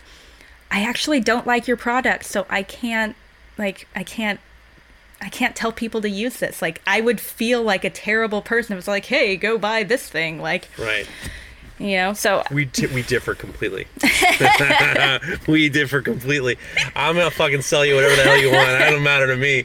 We actually, I'll tell you a funny story. We're, we're about to. Oh, is it really going to be a funny story? God damn it! You listen to the Night. I Talk. listened to So- your other podcast. So so so we just got sponsored by a uh, a um a grooming a grooming business they, Like a they- pet grooming business? No, no, no, no, no. Hey, it's a body hair situation. oh, And like said- specifically body hair? Oh, specific, specific body hair. This is not, Wow. yeah, yeah, super specific. okay. It ain't arm hair. It ain't an arm hair trimmer. Let me just tell you that. And I thought I was like, I was like, are we gonna do this? I'm like, you're damn right, we're gonna do it. And they sent us all the gear, and we're gonna do a whole big thing on Knife Talk. You're and going to do a live hel- stream where, where you demonstrate? Well, that's the funny thing. Patreon like only. much. You know, I try to. You know, the funny thing about podcasters is they don't realize they don't understand. A lot of them don't have a history of radio. They don't understand the concept of theater of the mind. Like Hmm. that. There's so it's just like so. Mareko's like, are we really gonna? Use these things? I'm like, well, I mean, I'm we're not showing pictures. I mean, this is a podcast. That's this is a not a. TV show. Well, take it easy there. You, so I, mean- think that you're missing a grand opportunity to I really you're- highlight you're- yourself. See, now I know why you're a YouTuber because you need to be you need to be seen versus me. Where where even in and for for for the listeners at home, I don't really like to. I like to see nobody, and I like to nobody to see that me because I'll roll my eyes, or maybe I'll I can be less guarded when I'm just talking to someone. Mm-hmm. But Jess wanted to see how I see me, so I can't because she she's a YouTuber. She needs to she needs to be she needs that audio the visual aspect, and I understand. I like to just So- see you sitting in your car recording Yeah. a podcast Sweating and be more like, and more and "Oh my gosh, I Yeah, at least I'm doing better than that guy." yeah, that's for sure. Now that this all leads me, the whole YouTube thing leads me into a new bit that I wanted to do, and this is going to be an ongoing bit that I'm really excited for, because I I one of the things we're doing a lot of research in terms of you and your brother is you guys address the fact that you YouTube comments are hideous. And I've seen, I actually saw that you guys did some video with this woman with the Ryobi saws in the background, and you were talking, you were talking about how mean people are on, on YouTube. You did a few things. You're you're you're not afraid to to to say the mean things that you said to that are said to you. And the funny part is, is I was in only one YouTube video that actually did anything. It was Epicurious uh, contacted me about doing an, a show called Price Points, where we take a look at knives and different knives, and, and then compare and contrast. And the the idea was they wanted to seem as though I was a knife expert, and then I can pick the difference between the, the uh, expensive knives versus the cheap knives. Now, what a lot of people don't realize is that that's not really the gag. The gag is is they're trying to like in uh, let you learn about things, making it seem like it's a contest, but it's really you're learning about different parts of knives. So when they contacted me, they I wrote the whole I had wrote the whole episode. Like I should have writing credits. I wrote the whole thing, and I got to pick the knives. And I, you know, wanted had the talking points. It's not like they went to the American Bladesmith Society to kind of like to check me. I could have said anything. I literally, and I think I did. I think I said some things that were, you know, not nonsense. And there's nobody there to check me except for the YouTube comment guys. So I came up with this idea because you and I both have have this. Uh, we do this thing. It's a it's a great trick. It's self-deprecation. I think we use self-deprecation for our, our benefit. It, it's a great way to not feel hurt. I think it's a great way to avoid a degree of criticism because you're already making fun of yourself. So you're just like, I know that I'm not perfect, and I'm telling you that by telling you that, you know, fine. So I came up with this idea because I know you deal with a lot of YouTube comments, and I'm calling it the self, uh, the self the self deprecation tank. And what it's going to be is, and this is going to be an ongoing bit that I do with other YouTubers, only YouTubers. This is, I can't do it with guys who don't do people who don't do YouTube because this is like boxing. This is like a boxing division. So you are your own division. So what I asked Jess to do, Jesse to do, was to give me five of her worst comments off of YouTube. And then I found the five that I think is the worst, and we're going to go head to head, one at a time. I'll read one, then you read one, then we'll decide which is the winner. And at the end of five, and we can talk about them. We, I got actually, I got so mad. I had my intern, which is my 15 year old daughter, finding them because I because I made a decision. I don't want to look at them because I'm gonna, it's gonna hurt my feelings. And she she she got it for me, and I looked at them, and then I got so mad because there was one that I wanted to beat the living shit out of. So we're gonna do that too. So what I'll do is is because you're the guest, I thought I would go first to give you an opportunity, and the the strategy is also going to be you are going to have to figure out which one's going to beat mine. So you might have to shuffle. This is like a game of cards. Oh this is Oh My like goodness, you just this is like you created like a whole new level of of crazy. Okay. Well, it's because it's like a, it's a now it's a strategy because it's a Dungeons and Dragons card game kind of. But I never I never played that either. Neither have I. Okay, so my first submission for the first this is gonna end up be a tournament. It's gonna be a tournament of champions, and this is and the, and this is a there's a there's a uh, uncollected title on the line. So the end of this is gonna be the champion. It's got to be you or it's gonna be me. So off the Epicurious uh, video I did, somebody wrote Alex wrote, and this was not to mention wrote it two weeks ago. Fucking Oh. thing had been out for two years, and he wrote it two weeks ago. Somebody tell your boy about the shave from your jaw line down to reduce that double chin trick. So I, I will say that I, when I, my daughter thought it was pretty funny because I did leave, I do usually leave a little bit of extra hair around my face because I think that it's going to hide the, the double chin that I know that I have, but it was extra hurtful, and and that's my first submission. Wow. Um. Can I? Can I just? I. I just want to say something to that point. Go and, ahead. And that is, when when you shave the, just the jawline, like to try to do that definition, like you're not Yeah. fooling anyone. No, Just you let have your a beard giant do whatever bulge you under your want it to do. Like, come on. Yeah, you're you're not camouflaging that hump under your I, chin. oh my gosh, people are just. it was pretty funny. You know, the worst part is, is my daughter was laughing while she was figuring out which ones to do, and it was even more hurtful because it was like she thought that they were they were right. See, this is why I don't have kids. All right, well there you go. Uh, just one very judgmental cat. Um, yeah, so I, I I will preface this by saying that the majority of my my stinky comments um, come from two things. One is my my my recent poop house video, which had so many views that it Yeah. was just insane, and I didn't even read all the comments because you know people are people. Um, but the rest of my super sticky comments are the ones that are on my brother's channel for when I do videos for him because he has such a huge following. And uh, usually he and I have a good laugh while we delete the ones when people have very explicit ideas of what they want to do to me. And it's really interesting no. having it all be on my brother's no. channel. And he's Oh, just like, no. oh my God, read this one. And I'm like, ew, that's not physically possible. well, you you certainly don't have to. I mean, you So, have but to like those are the worst, worst. But um, So, you, you're handicapping me. yeah, That's what you're doing. You're you're you're you're being very kind. I'm- I appreciate that. I am very You're going easy on me. Um, Going I'm, easy on me. I'm gonna start out actually with my very first stinky comment Go ahead. that I ever got, and uh, it was, um, didn't know women could DIY. Dang. and it, it it's just it's so concise and it's so incredibly degrading without being like upfront offensive Right. And i remember that was the first comment i ever had that was not a supportive nice comment and i remember looking at it How were you? like, were oh you? my Were you? They. It's so belittling.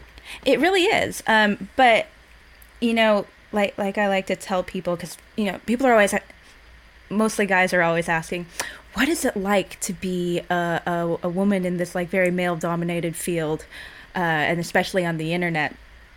And I like that they're asking the question, but my answer is all that always the same. My answer is, you know, I've been on YouTube for five years, but I've been a woman my entire life. Like, there's nothing that has been said to me on the internet that has not been said to my face, Right. in front of people, at my job, Yeah. or even in some cases, screamed at me across the restaurant. Like, coming into YouTube with its toxic comment section is not a huge deal.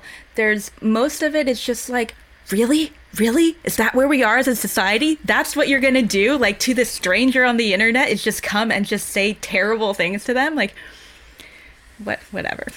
Well, you know, it's you know, it is interesting because I have a, a number of friends of mine who are knife makers and they're women, and a lot of times the comments they get on Instagram are, "Who? Why did your husband let you use his tools?" So uh, it's it is it is a it's such a it's just seems it's such a waste of energy and I, and I must say i'm convinced i'm convinced that one of the reasons why people leave these messages is they're trying to interact like I, they're looking for i think that they're looking for someone to say something they're looking for some sort of interaction and it's like it's just so unnecessary but it's like they're they're trying to you know if you got a like you got a million follower you got a million hits on the thing and you got 8000 8000 thing 8000 comments you have to figure out a way to that you're to get your reaction and saying something shitty like that is it Right. So, I, I mean, I think that you actually, like, y- you kind of hit the nail on the head, and that is so often comments like that aren't even necessarily meant to be offensive. They are, right but it's like when people look at me and they go, So, what are you? Like, I know that you mean, What is your ethnic background? right But coming up to a stranger and saying, "So what are you?" and they always do this little hand wave and they look really confused. I'm like, that is not a nice terrible. thing to say to anyone. Like, it doesn't hurt my feelings. I know what you mean. yeah. But in the same way, people just reach out on the internet and be like, "Oh, I it's it's nice that a, a small female can do this when, you know, like I am a, a large man and I do this and I don't know how you do it." It's like, "Okay, you're you're belittling me." And I don't even think you mean to, but most of it just comes out of ignorance and the impulse to talk to someone and just not having any idea how to talk to another human being. yeah yeah no it's crazy totally crazy i give round one to you. Well, thank you. because i'm also the judge. So round one goes to you. You did a good job. Thank that was quick.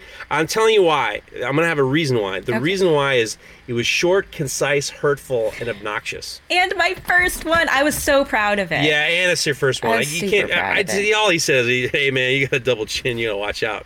You gotta just shave a little bit differently. It was actually quite nice he was trying to help me he's like you gotta look at the come on He's you gotta look at that old trick all right my second submission is from some asshole named layput and he says i'm not a knife expert by any stretch of the imagination but i can guess which one of these knives are cheap and which one are expensive this has got to be the most insulting joke about knives i've seen in a while He's angry. He's watched the whole 16 minutes and he's mad. I don't know. I don't know why, but he mad. Why do people like they're they're so personally affronted Yeah. by There was- something that has nothing to do with them? There was there was a lot of people on this video who were furious that they thought that they got it. They thought that the people from Price Points made it too easy on me. And then they pulled me off the street and I and all you know and then the whole I did the whole 16 minutes in one take. It was it was 6 hours Pro. of filming. It was 6 6 hours of filming and I had to write it because we only had seven hours in the soundstage. So we had to be as succinct as possible. It wasn't just like let's just try to trick them, trick them. They needed good audio. So, so that's my so that's my first. That's my second submission. What, what's your second submission? Um, so my second submission is this was on the cone table, which Love that. T- love that. By the way. when I when I made it, Ben was like, "Okay, so you realize that this is the one that's like gonna put you out there to be like, hey, people are gonna make fun of me." And I was like, "Yeah, yeah, I got this, Ben. You've been making fun of me my entire life." Yeah. Uh, so the comment from James says, I am so confused. That is the least functional project I've ever seen. The cone looks ridiculous. Wow. That is so obnoxious. That's a, and also that's a preference. Well, and it's also Because I just. didn't. I, didn't- I didn't think it. re- I didn't think it looked ridiculous at all. I thought but it was it does a- look ridiculous. It is a table that has a traffic cone sticking through it. It's supposed Yeah, but- to be but ridiculous. here's from a sculptural p- standpoint. I'll tell you why it isn't ridiculous. oh, ridiculous. he's an artist. You have contrast in shapes because of the cone and then the the L, which is very you know angular. You have contrast Mm-hmm. Clean in lines. colors. You have contrasts in shapes and you the geometries and the different and the juxtaposition between the colors of the cone and the wood. I don't think I think as a sculpture, I think it was a it would be a successful visual form. So just saying it's ridiculous. See, that's the problem when you're talking about art. I was told back in the day, if they they all t- during a critique they would say to you, well, what do you think? And you say, oh, I think it's cool, and they they light you up because that's not really a, a description of what you're seeing. So when I saw immediately saw that, I thought that's a very cle- it's it's also a very clever uh, use of um, this found object and how you make it sturdy and how it fits in correctly. I loved how you did that. I it's a it's a in I devalue uh, and uh, James is out uh, out to lunch and he's wrong. He's just wrong from a from a design and structural critique. He's incorrect. I mean, I, I agree, but you know, James has a very lofty opinion of himself. I, for me, it got to me because he's like that's the least functional thing ever. I was like, no, it's not. It's a table and it functions as a table. Like, Yeah. I don't know who. Uh, what do you? Who do you think wins that round? I think I'm gonna give it to I you. don't know. I, I kind of feel like you may you may have snuck that one by me. Okay, I'll take it. I'll take it. We're one to one. All right. One the one. next, the next one, and I'm I'm saving a couple good ones for the end. But uh, you know, you, that's the other thing is, especially if you're going first, you you can't are. you can't knock it out of the park all the time. Okay. Um. this is just a funny one. Dan Moscato said, "I wish I could get some full tang." I thought that was funny, especially when my 15 year old daughter read it to me. she laughed. She said, This guy says he wish he could get some full tang. There was a lot of tang jokes. Oh, tang was one of the people didn't word. people didn't like and apparently I was when I was referring to the boning knife I said Do you call it a six or boner se- knife? no, no, I, I didn't fall for that old gag, but I did say, but I did say when we come into a boning knife, six and six or seven inches is all you're gonna ever need. Oh. There was a lot of, there was a lot of, and I didn't even think I meant it that way, but the internet liked it. But thank God, I thank God I didn't say a boner because that would have, I that would have been, you know, you know, double chin guy is talking about a six, six or seven inch boner. That's not good at all. That doesn't help anybody. Oh my goodness. All right, what do you got? Um, so this one. Okay, so this is on the poop house, where like probably 75% of the comments are the same, and they're just saying, that's not a real hoarder. Um, so the one that I really, I mean, I like this one a lot. Ben, Ben Richards. He's a prince of a man. He says, The title is an outright lie, and I hate the bind where such things can't be called out without YouTube detecting engagement. But know that almost everyone who sees this as their first link of yours now knows you to be dishonest. Whoa. That was like, I got my knuckles rapped on that one. Seriously, that is a, there's people. He spent some time writing that, And he- a- he, he- had he, had outrage. he had- acknowledged the fact that he's like i hate that this means that like youtube is now like people are engaged and and you're getting all this good engagement. He's like but he felt so strongly about how he- i needed to know that he knows i'm dishonest that he had to write that. Follow up to that because i just saw this today is a woman named deb who responded to him and said yeah. as I often read comments prior to watching the video, I just want to thank you for the heads up and will therefore not bother watching. Cheers, smiley face. Whoa. She reads the comments first.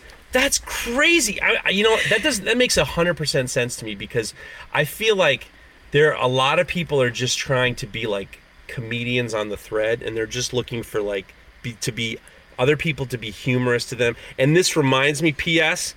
Um, this totally reminds me. This exactly this she she he's hijacking your shit.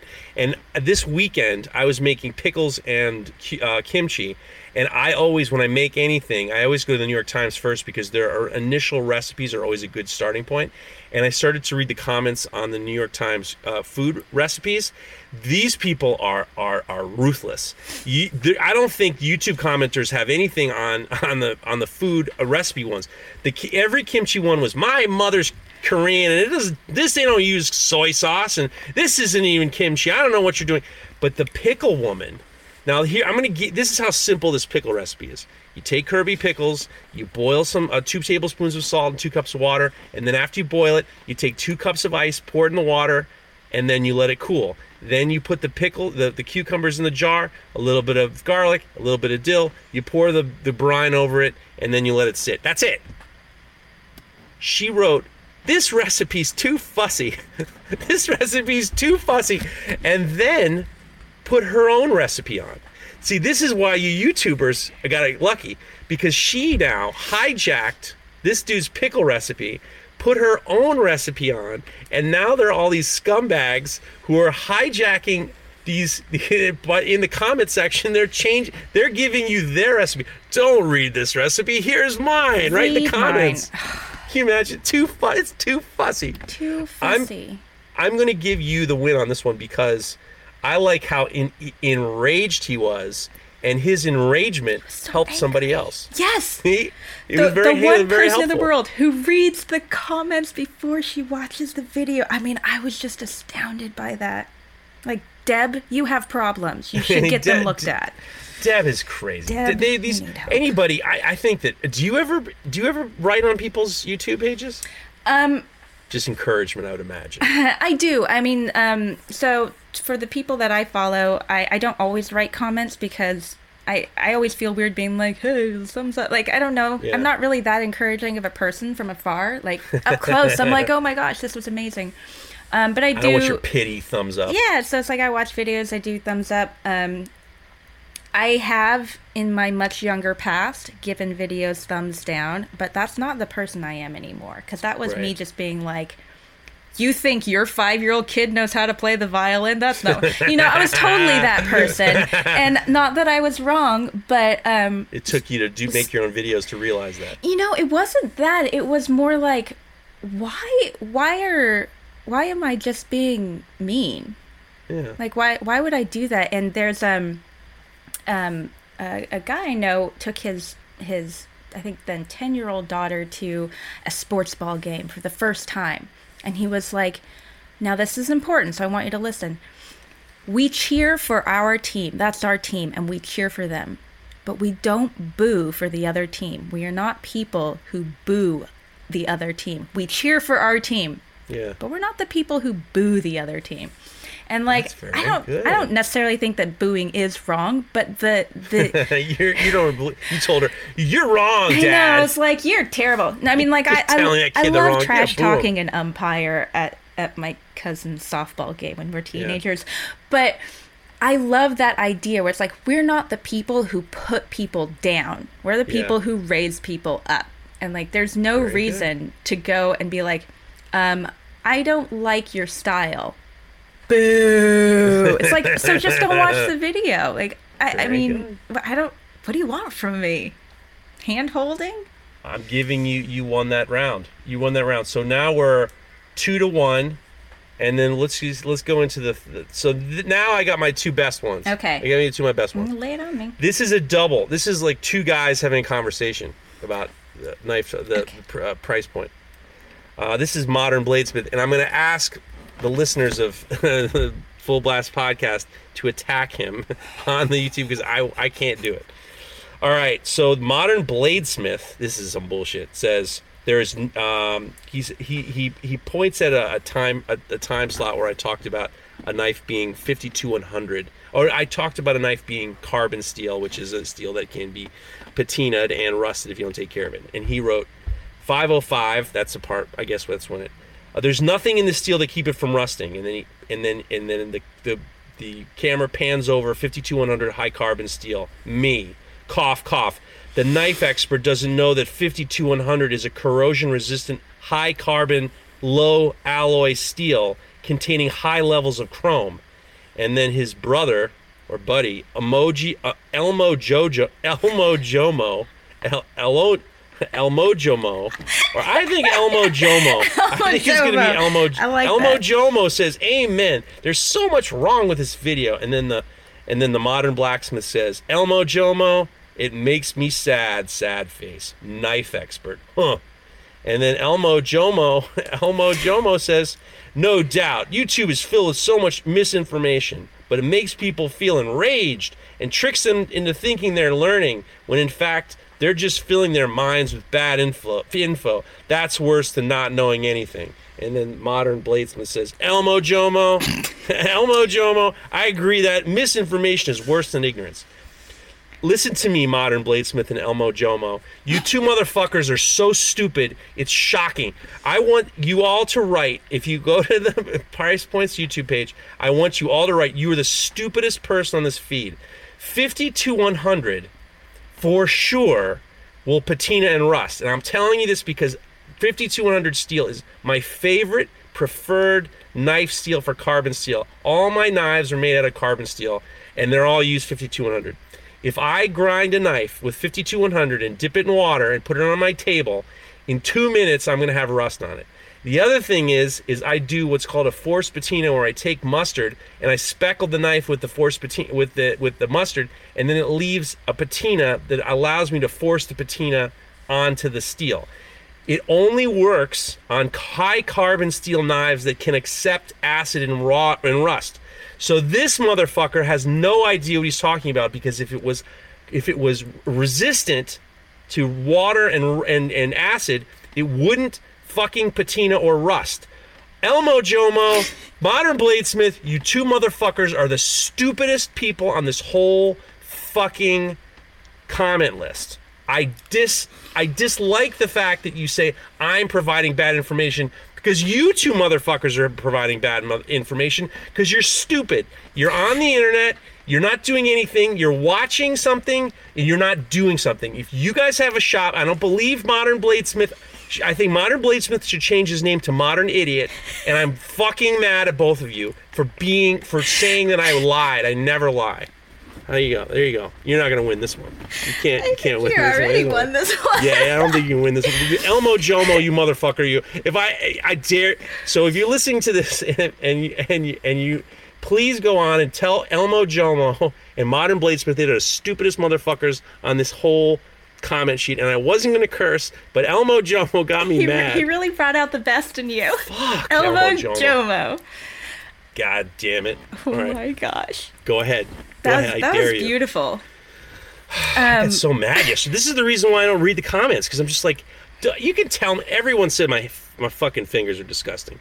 Everyone told me I had the fat neck and I look like, uh, you know, like a, a homeless uh, Chris Pratt or like I didn't know Vince. I said Vaughn. you looked homeless the other day. And you know what? Fine, but you know what? Sunset Forge, your good buddy, sent me a, a laughing face emoji because I called you homeless. It was amazing. Fine. First message he ever sent me. and We were laughing at your expense. That's expense. fine. That's fine. I can accept it. I, I don't have a problem with that. But but you can tell me all those things. You can tell me I didn't know Vince Vaughn made knives.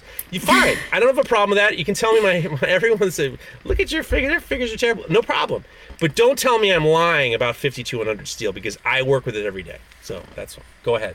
I dare you. I dare you to beat that one. I, I, I mean, you know I can't. You Um, could. You have more volume of, of, of comments than I do. I would imagine. I do, but the thing is, like, the vast majority of my trolls are so uninteresting, and there there were a couple that I I, I I think got deleted, like not by me, but I couldn't find them, and I was disappointed. So I know which one is going to be my last one, okay. but this is one. This is one that just made me angry. Uh, not even in a like outright way, like like your very righteous anger that you had. That was glorious, by the way. I love it when you rant.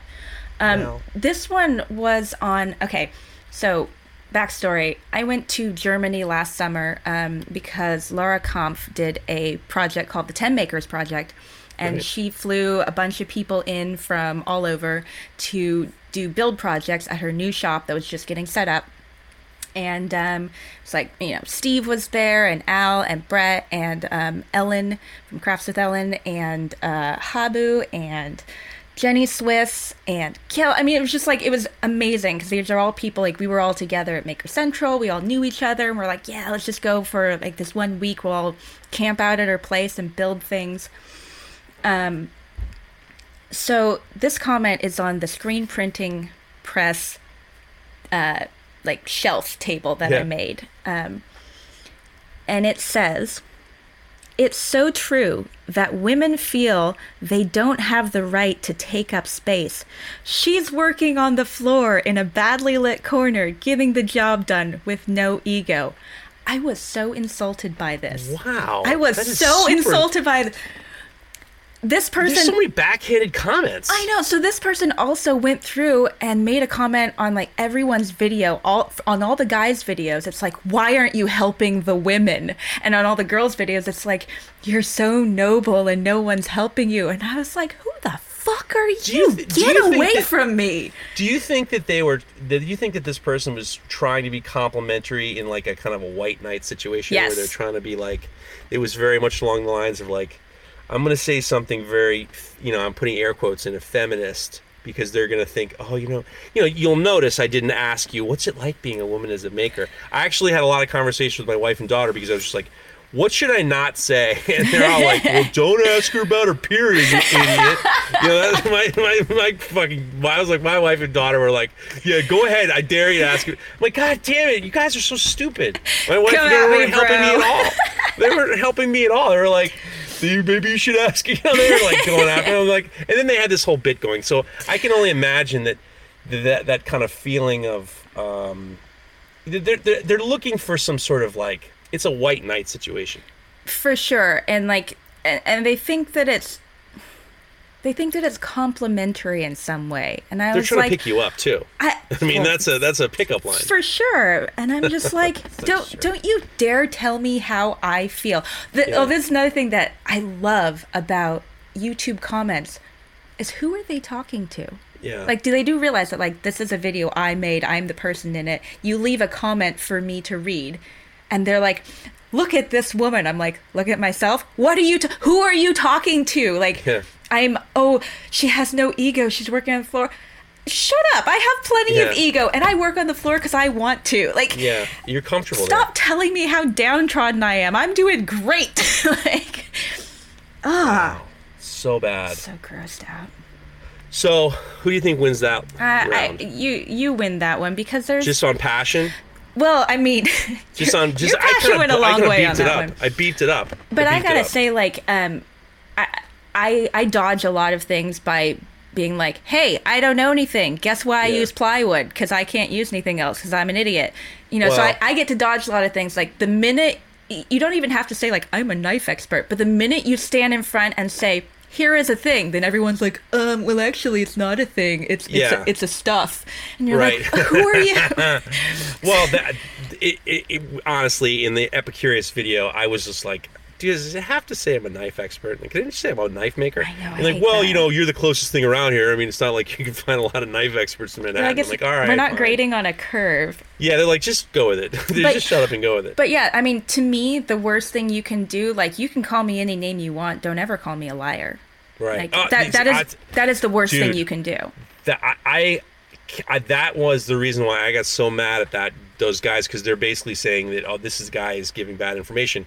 When I I'm not it's I'm not using it from I don't use even on knife talk I really dislike the concept of being you know some sort of expert. I just want to fuck around on the radio Yeah. or the podcast. So I really be I'm very very careful when I don't know something. And I and I mean I, and I mean I'm like I have no idea. I I want a whole episode where where Craig and Mareko and I just say I don't know the whole time I just want to I, no idea I want us to do no idea the whole episode I'll write you a whole list of questions. They'll All be all about periods.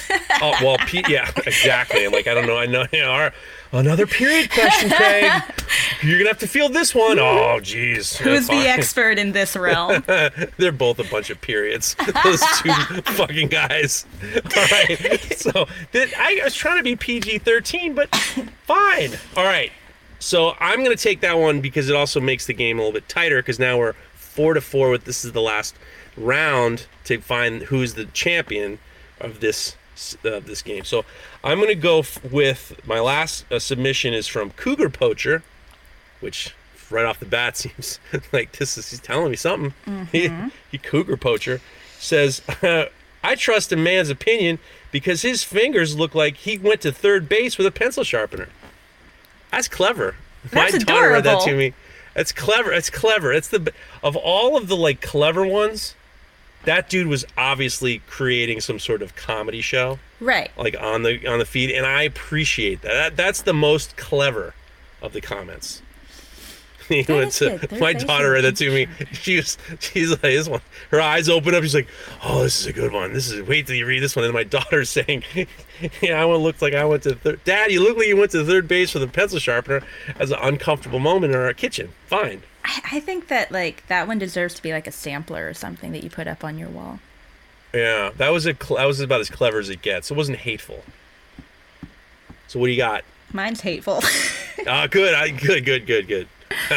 um, so I know you know this, but YouTube comments, the thing that is worse than the thing that they say is knowing that there's nothing you can say to it. Like, you know, I, I will respond to some and make fun of them. I, I did a whole section in my um, in a in a recent video about how I'm like making fun of the mean comments. But the thing is there's there's no recourse and they know it Right. and that's why they do it.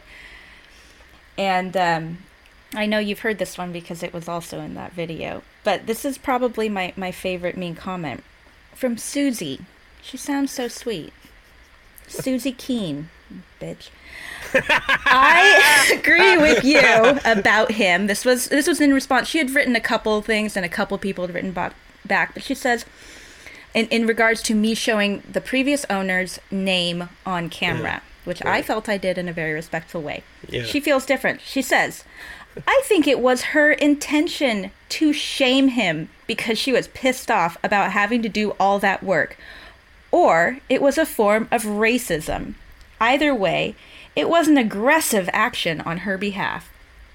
Um, this woman called me a racist. And That you know crazy. You know why she thinks I'm racist? Because the previous owner's name may or may not be of a Mexican background. So who does that make a racist? Seriously, Joaquin Phoenix. I mean, you know, I mean uh, that is that is definitely that is that is outrageous. I, it's outrageous that she would go to that extent. It's like Totally outrageous. she's and, and the thing is too like when you're commenting on a youtube video it's like you this is your opportunity to direct it to the person be like hey um are you trying to do this? Or you know if you're a good person you send them a message to be like ooh i don't know if you realize but the thing you said might have been taken a weird way. Like we don't need to be well actually but that is like the grown up thing to do. Like when i saw Well, an actually, instagram post of this like fashion company and they had this girl and she's very waif like and she's wearing this flowy Yeah. thing and she's like oh standing with her hands like this. The way she was standing just this one little finger was poking out from behind her leg and so Yeah. it looked like she had this tiny little penis sticking out. And like that was the only thing i could see and i was like i know they don't mean it like this. And i sent them a message and knowing that they're never going to respond but i was like hey i don't know if you know this. It looks like she has a little penis and that's not all i can see. Like i mean how many times do we look at things and we don't see what other people are going to see because we're looking for okay so this seam is matching up and she's wearing the right color lipstick and, and these are the shoes she's got a little finger penis and i felt so bad because it looked so terrible um but I didn't comment on their their post and be like, "Your model's got a dick." Like, I mean, that would make me an asshole. I Yes, it sent them a private message, be Yeah. like, "I'm just trying to t- stick your tag back in your shirt. I'm telling you, you have food in your teeth. I'm not It was very announcing it." thoughtful.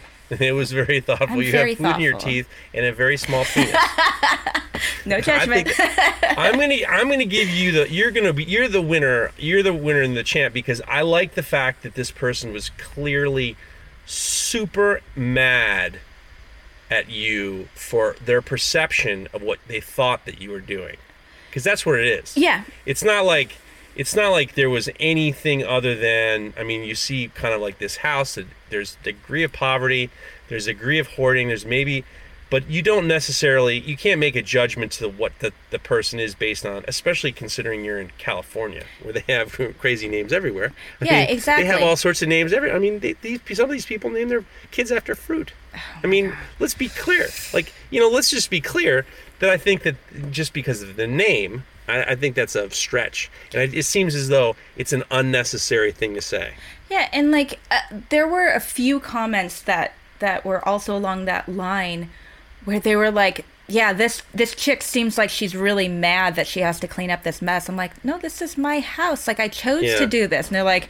there's like you, um, you better be getting paid a lot, or, or you're probably getting paid a lot to do this. I'm like, I don't get paid anything. Like people say people say whatever it's like there's uh the expression of the uncontrolled id where it's basically you say you, you know you're shooting from the hip and you're saying whatever's on your mind without any repercussions and you know the people just say whatever the hell they want and it is incredible and it is a old you know an old bit where we just say you know they just say whatever the hell they think and if you saw them in the street they wouldn't say it but it is true you know so I, I don't I'm think giving you the any. cha- I'm giving you the belt. You're the first champion. You're the first full blast podcast self deprivation tank champion. That's quite, quite a name. Yeah, and you're gonna have to defend it against the next YouTuber that comes on because we're gonna play it again. Okay, So well, we'll have to, I- have to figure out how it's gonna work. I'm gonna have to do a better job of um, keeping track of my. Sorry, my chair squeaking. look, see, you're the. It's the first is never the easiest. Now there's a target on your back. I know. So we're gonna, I'm gonna have to figure out how to do it. Maybe I might have to, maybe I might have to have some sort of tournament against me versus other guys, and then or other people, and then then we weed it out, and then I have the two winners come on, and we have a head to head to find the, the, the you know you, you need you need true opponents. You can't just you can't just willy nilly. You know you need true opponents. I did want to read you a couple um, of uh, um, honorable mention honorable mentions on my I had a couple honorable mentions that I felt needed to be read. They weren't they're not necessarily winners, but they're funny. Please. One guy says, "I feel like a 5-year-old could have done this video. Come on. Come on." Come on. Um, this one uh, this is from Nath- Nathaniel Vutke. Man, he's really creaming his jeans over that knife there, huh? that's a funny that's a funny thing to say. I haven't heard creaming my jeans in a long time. And then uh, another guy says, "Come on, serrations are for bread, fool." That's uh, Sir Underbridge. And then this Kim, Kim says, "This dude looks like he stole someone else's fingernails and glued them onto his own fingers." oh. so Kim, I'm with you, Kim. Oh, and then and I'm gonna and I forgot.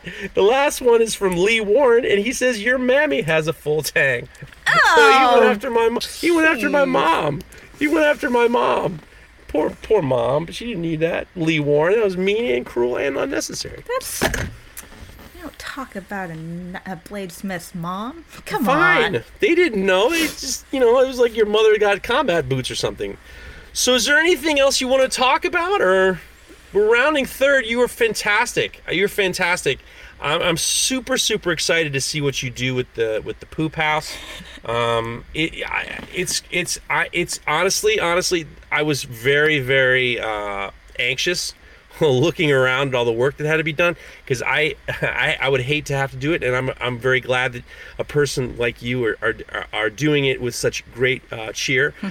I was gonna bring something up that I decided not to, but I'll bring it up. now you're anyway. going to anyways. Yeah, now I got to. I I like to I make jokes to you about you. You one of the things that you do is incredible, but also as a germaphobe makes me weird. but that's just me. Is you've trained these wild chipmunks to to to hand feed them, which is incredible. But every time you do it, I'm always I'm, my wife, who's a, who's a nurse practitioner and is also a germaphobe, has told me that certain varmints have lep- carry leprosy. So I always send you a message saying you're going to get leprosy. Now I was going to bring it up, but it seems as though other people bring it up too much to you, so I decided I wasn't going to give you trouble about it. Yes. Huntavirus. They're talking about getting a huntavirus. The hantavirus. So, um, first of all, Gary is a white-tailed antelope ground squirrel, not a chipmunk. And second Okay, of all, sorry. he is known for carrying the black plague and not leprosy. So, Dang, suck it. so much stronger. Dang, you blew me out of the water. I'm not worried about the ear falling off anymore. I'm worried about you starting the black plague over again. yeah. So that I mean that that has. On, on the very rare occasion in Utah, a child gets bitten by a white-tailed antelope ground squirrel and gets the black plague. Are you seriously? Yes, that is a true true fact. Because I thought the black plague was from the like the lice From the fleas? rats. Fleas, yeah. Fleas, yeah. Yeah, and these So, these suckers got there are cases of black plague. I mean, in this cases country? like saying cases like feels Well, a little cases could be high. two. I Cases could know be it could be, but that's not what you mean. They're cases. Well, I'm just, you know, now I'm even. I was like, I'm not gonna give her any trouble about the goddamn leprosy because everyone's giving her trouble about leprosy, but I didn't realize we opened up black plague. Oh yeah, Black Plague. Um, but more often than not, um, the comments I get are from people being like, "You shouldn't feed the wildlife," and like that's illegal, and like, and a lot of people are under the misconception that I'm in the Joshua Tree National Park feeding the wildlife, which is illegal. You should never do that. But at the same time, like in this like as suburban as the Joshua Tree area gets, like it's a neighborhood. These are all squirrels that live under people's decks and houses and eat their And eat garbage. their garbage. Yeah. Um, they live on average for one year. So you got to work hard to get that trust. So You know, it's- they- their trust is very I mean, fleeting. they're they're like if I'm feeding them peanuts, like it's not gonna like fuck Yeah. up the ecosystem. I'm sorry. like No, I no. appreciate, I appreciate. I'm I'm not on, one to be buddy, like you don't have a lot of time. You know, I don't- eat this peanut. I don't feed him Cheetos. Uh, it's it's peanuts, and I always put out water for them. Yeah. And uh, so I I do get like every couple of months I get someone who's just very upset with me. Wow. Oh yeah. People get. Do you think people get more upset with you because you're a woman or because the things that you do? Is that a, is that a question I shouldn't have asked? It's like I wonder, You are such 'cause I a wonder- I wonder. I wonder because like. I'm I kind of mansplained you about leprosy, and then you mansplained me back about the you doubled down and manscaped explained me about the damn. you were almost said manscaped. Well, that's gonna be our that's gonna be the I know. I'm looking forward to it. Um, I, I, I can I can mans mansplain you into a corner. Don't think I can't. You certainly did. You one up me with the Black Plague. So do you? Th- I mean, that, that is. I'm. I felt guilty too because I know I DM you, you know, Funzy. Oh, you're gonna get leprosy, but I didn't realize you're getting it all the time from people. No, actually, like it was pretty funny because I it was probably the first time like you responded to a story of me feeding Gary, and all it said was lep, like L E P, oh, and Oh, I yeah, was yeah, like lep, and I said like what or like weird shrug emoji, and you were like lep lep leply or something like that, and I was like, what does this mean? I was I literally not have been able to googling it because you think I it, couldn't it have said it. something like leply. I think. I was googling it to be like, is this is this a term that I just don't know? And I was like, I don't know what you're saying. I think that I think that I had a hard time spelling it because there's this. uh, There might be a C or an S in my my auto. It was like too, I was spending too much time trying to write it out, and the autocorrect wasn't helping. Yeah, So it's autocorrect is like, you don't lep. Usually say leprosy. She'll know lep. She'll know. le- What could it possibly be? Leopard? No, she's gonna know it's leprosy. Yeah, it was I, really obnoxious. I really like tried to deep dive Google that Right. because I'm Yeah, like, this is an inside joke that I don't get. no- I don't want to look stupid and ask, what does leply mean? You, you should have. I, am. I'm telling you this now. I am not deep. I am not deep at all. I, I am very very. Well, I know I'm, that I'm now. old and shallow. I'm old and shallow. Um, so. Oh, but before I forget, going back to your original question um, about what it's like to be a girl. No, I'm just kidding. Um, ben also gets the same type of comments at a higher volume because his his viewership is higher. So um, it's not uh, this particular type of stinky comment is Yeah. not aimed at me because I'm female. Um, is is what I think. Maybe it's because you're from California. I mean, it could be like every time I visit, um, like when I do my road trips, I, I now have a habit of like stopping and visiting other makers' parents, even if they're not there. And it's like, hey, I'm your kid's friend from the internet. Um, do you want to cook me dinner? And people in the Midwest are like, of course. But then they're always like, you're not like a, a vegetarian, right? I know you're from California, but you're not like a vegetarian or the other one who doesn't eat anything, right? Like Yeah. you, I'm like, I I- like my, I will eat hot dogs and rice every day until I die. Like, Right. I'm, I'm, I'm not a vegetarian. I can't be. It'd be so sad. Fine. There's no- nothing wrong with that. I mean, you're just a traitor to your state, but that's fine. I'm okay I mean, with that. We we in our house we, we do primarily uh, plant based. So we, we I do I do I had some barbecue last night and I'm paying for it. But other than that, you know, I I, I- tend to cares? honestly who cares? Jesse, you are you are fucking awesome. Way better than I expected because I just I just I didn't know you, and now I feel like I know you, and our listeners know you, and I feel like I asked questions and I got to know you better than the other podcasts that you've been on. that's see, that's what you that's what you have to be competitive. If you're on a podcast, radio people have to be competitive. So I feel like I've given you I've given you my best interview of you, and that's debatable. But I really appreciate you being here, and you're my friend, I'm and you're the really and you're the happy new to be champion. I'm You're like, the new champion. I was so excited when you were just like, oh, so yeah, like, do you want to be on the podcast? Because I was just reaching out because I thought your story about your grandfather was super cool, like, to me personally, because he played under Toscanini. Oh my god. Yeah. That Yeah. means something to me. And then you were like, be on the podcast. And I was like, oh my god. Yeah, cool. well, you're great. Uh, you listen. I- I'm I'm I'm slowly writing down the people who are going to come back, and I'm hoping you're going to come back anytime you want. I would love I got to get a I got to get a few. I got to get through a few people towards the end of August, but I definitely would love to have. you. You're welcome on anytime you want. Yeah, if you ever if you ever need a filler, if if someone has to cancel, let me know. I will That- always jump right in.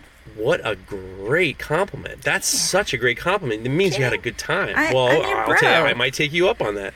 Might take you up on that. I appreciate it. So, Jesse Uyeda. Is that the correct pronunciation? Oh my God, that was beautiful. That I've was been absolutely I've been fucking it up everywhere. I, I was saying I was, I was saying I was fucking it up all- before, but now I got it right. Jesse Uyeda. Yes. You can find her on Instagram. I Jessup. I'm sure you're already there. You can find. Wa- please watch her YouTube because her YouTubes are great, and she's. I think it's very. She is a very wonderful spirit that I'm glad is out in the world. That's what I have to say. Seriously, seriously, don't fucking cry on this podcast. seriously, seriously, this is not a crying podcast. Please don't cry. I'll but I'm really glad someday. that you're here. I'm really glad that you're out there. I enjoy watching everything that you do. I wish you only the best of luck, and I'm looking forward to what you do in the future. Thank you so much. Thank you for having me. All the time. Anytime. All right, guys. Follow me on Instagram. That's uh, the Full Blast Podcast to DM us uh, questions or dilemmas, or if you want to just get in touch with the show.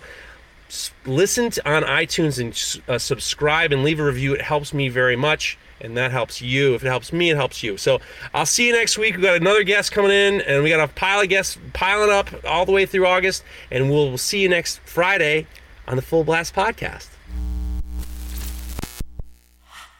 If you like this show, take a look at our other shows made for makers just like you at www.makery.network.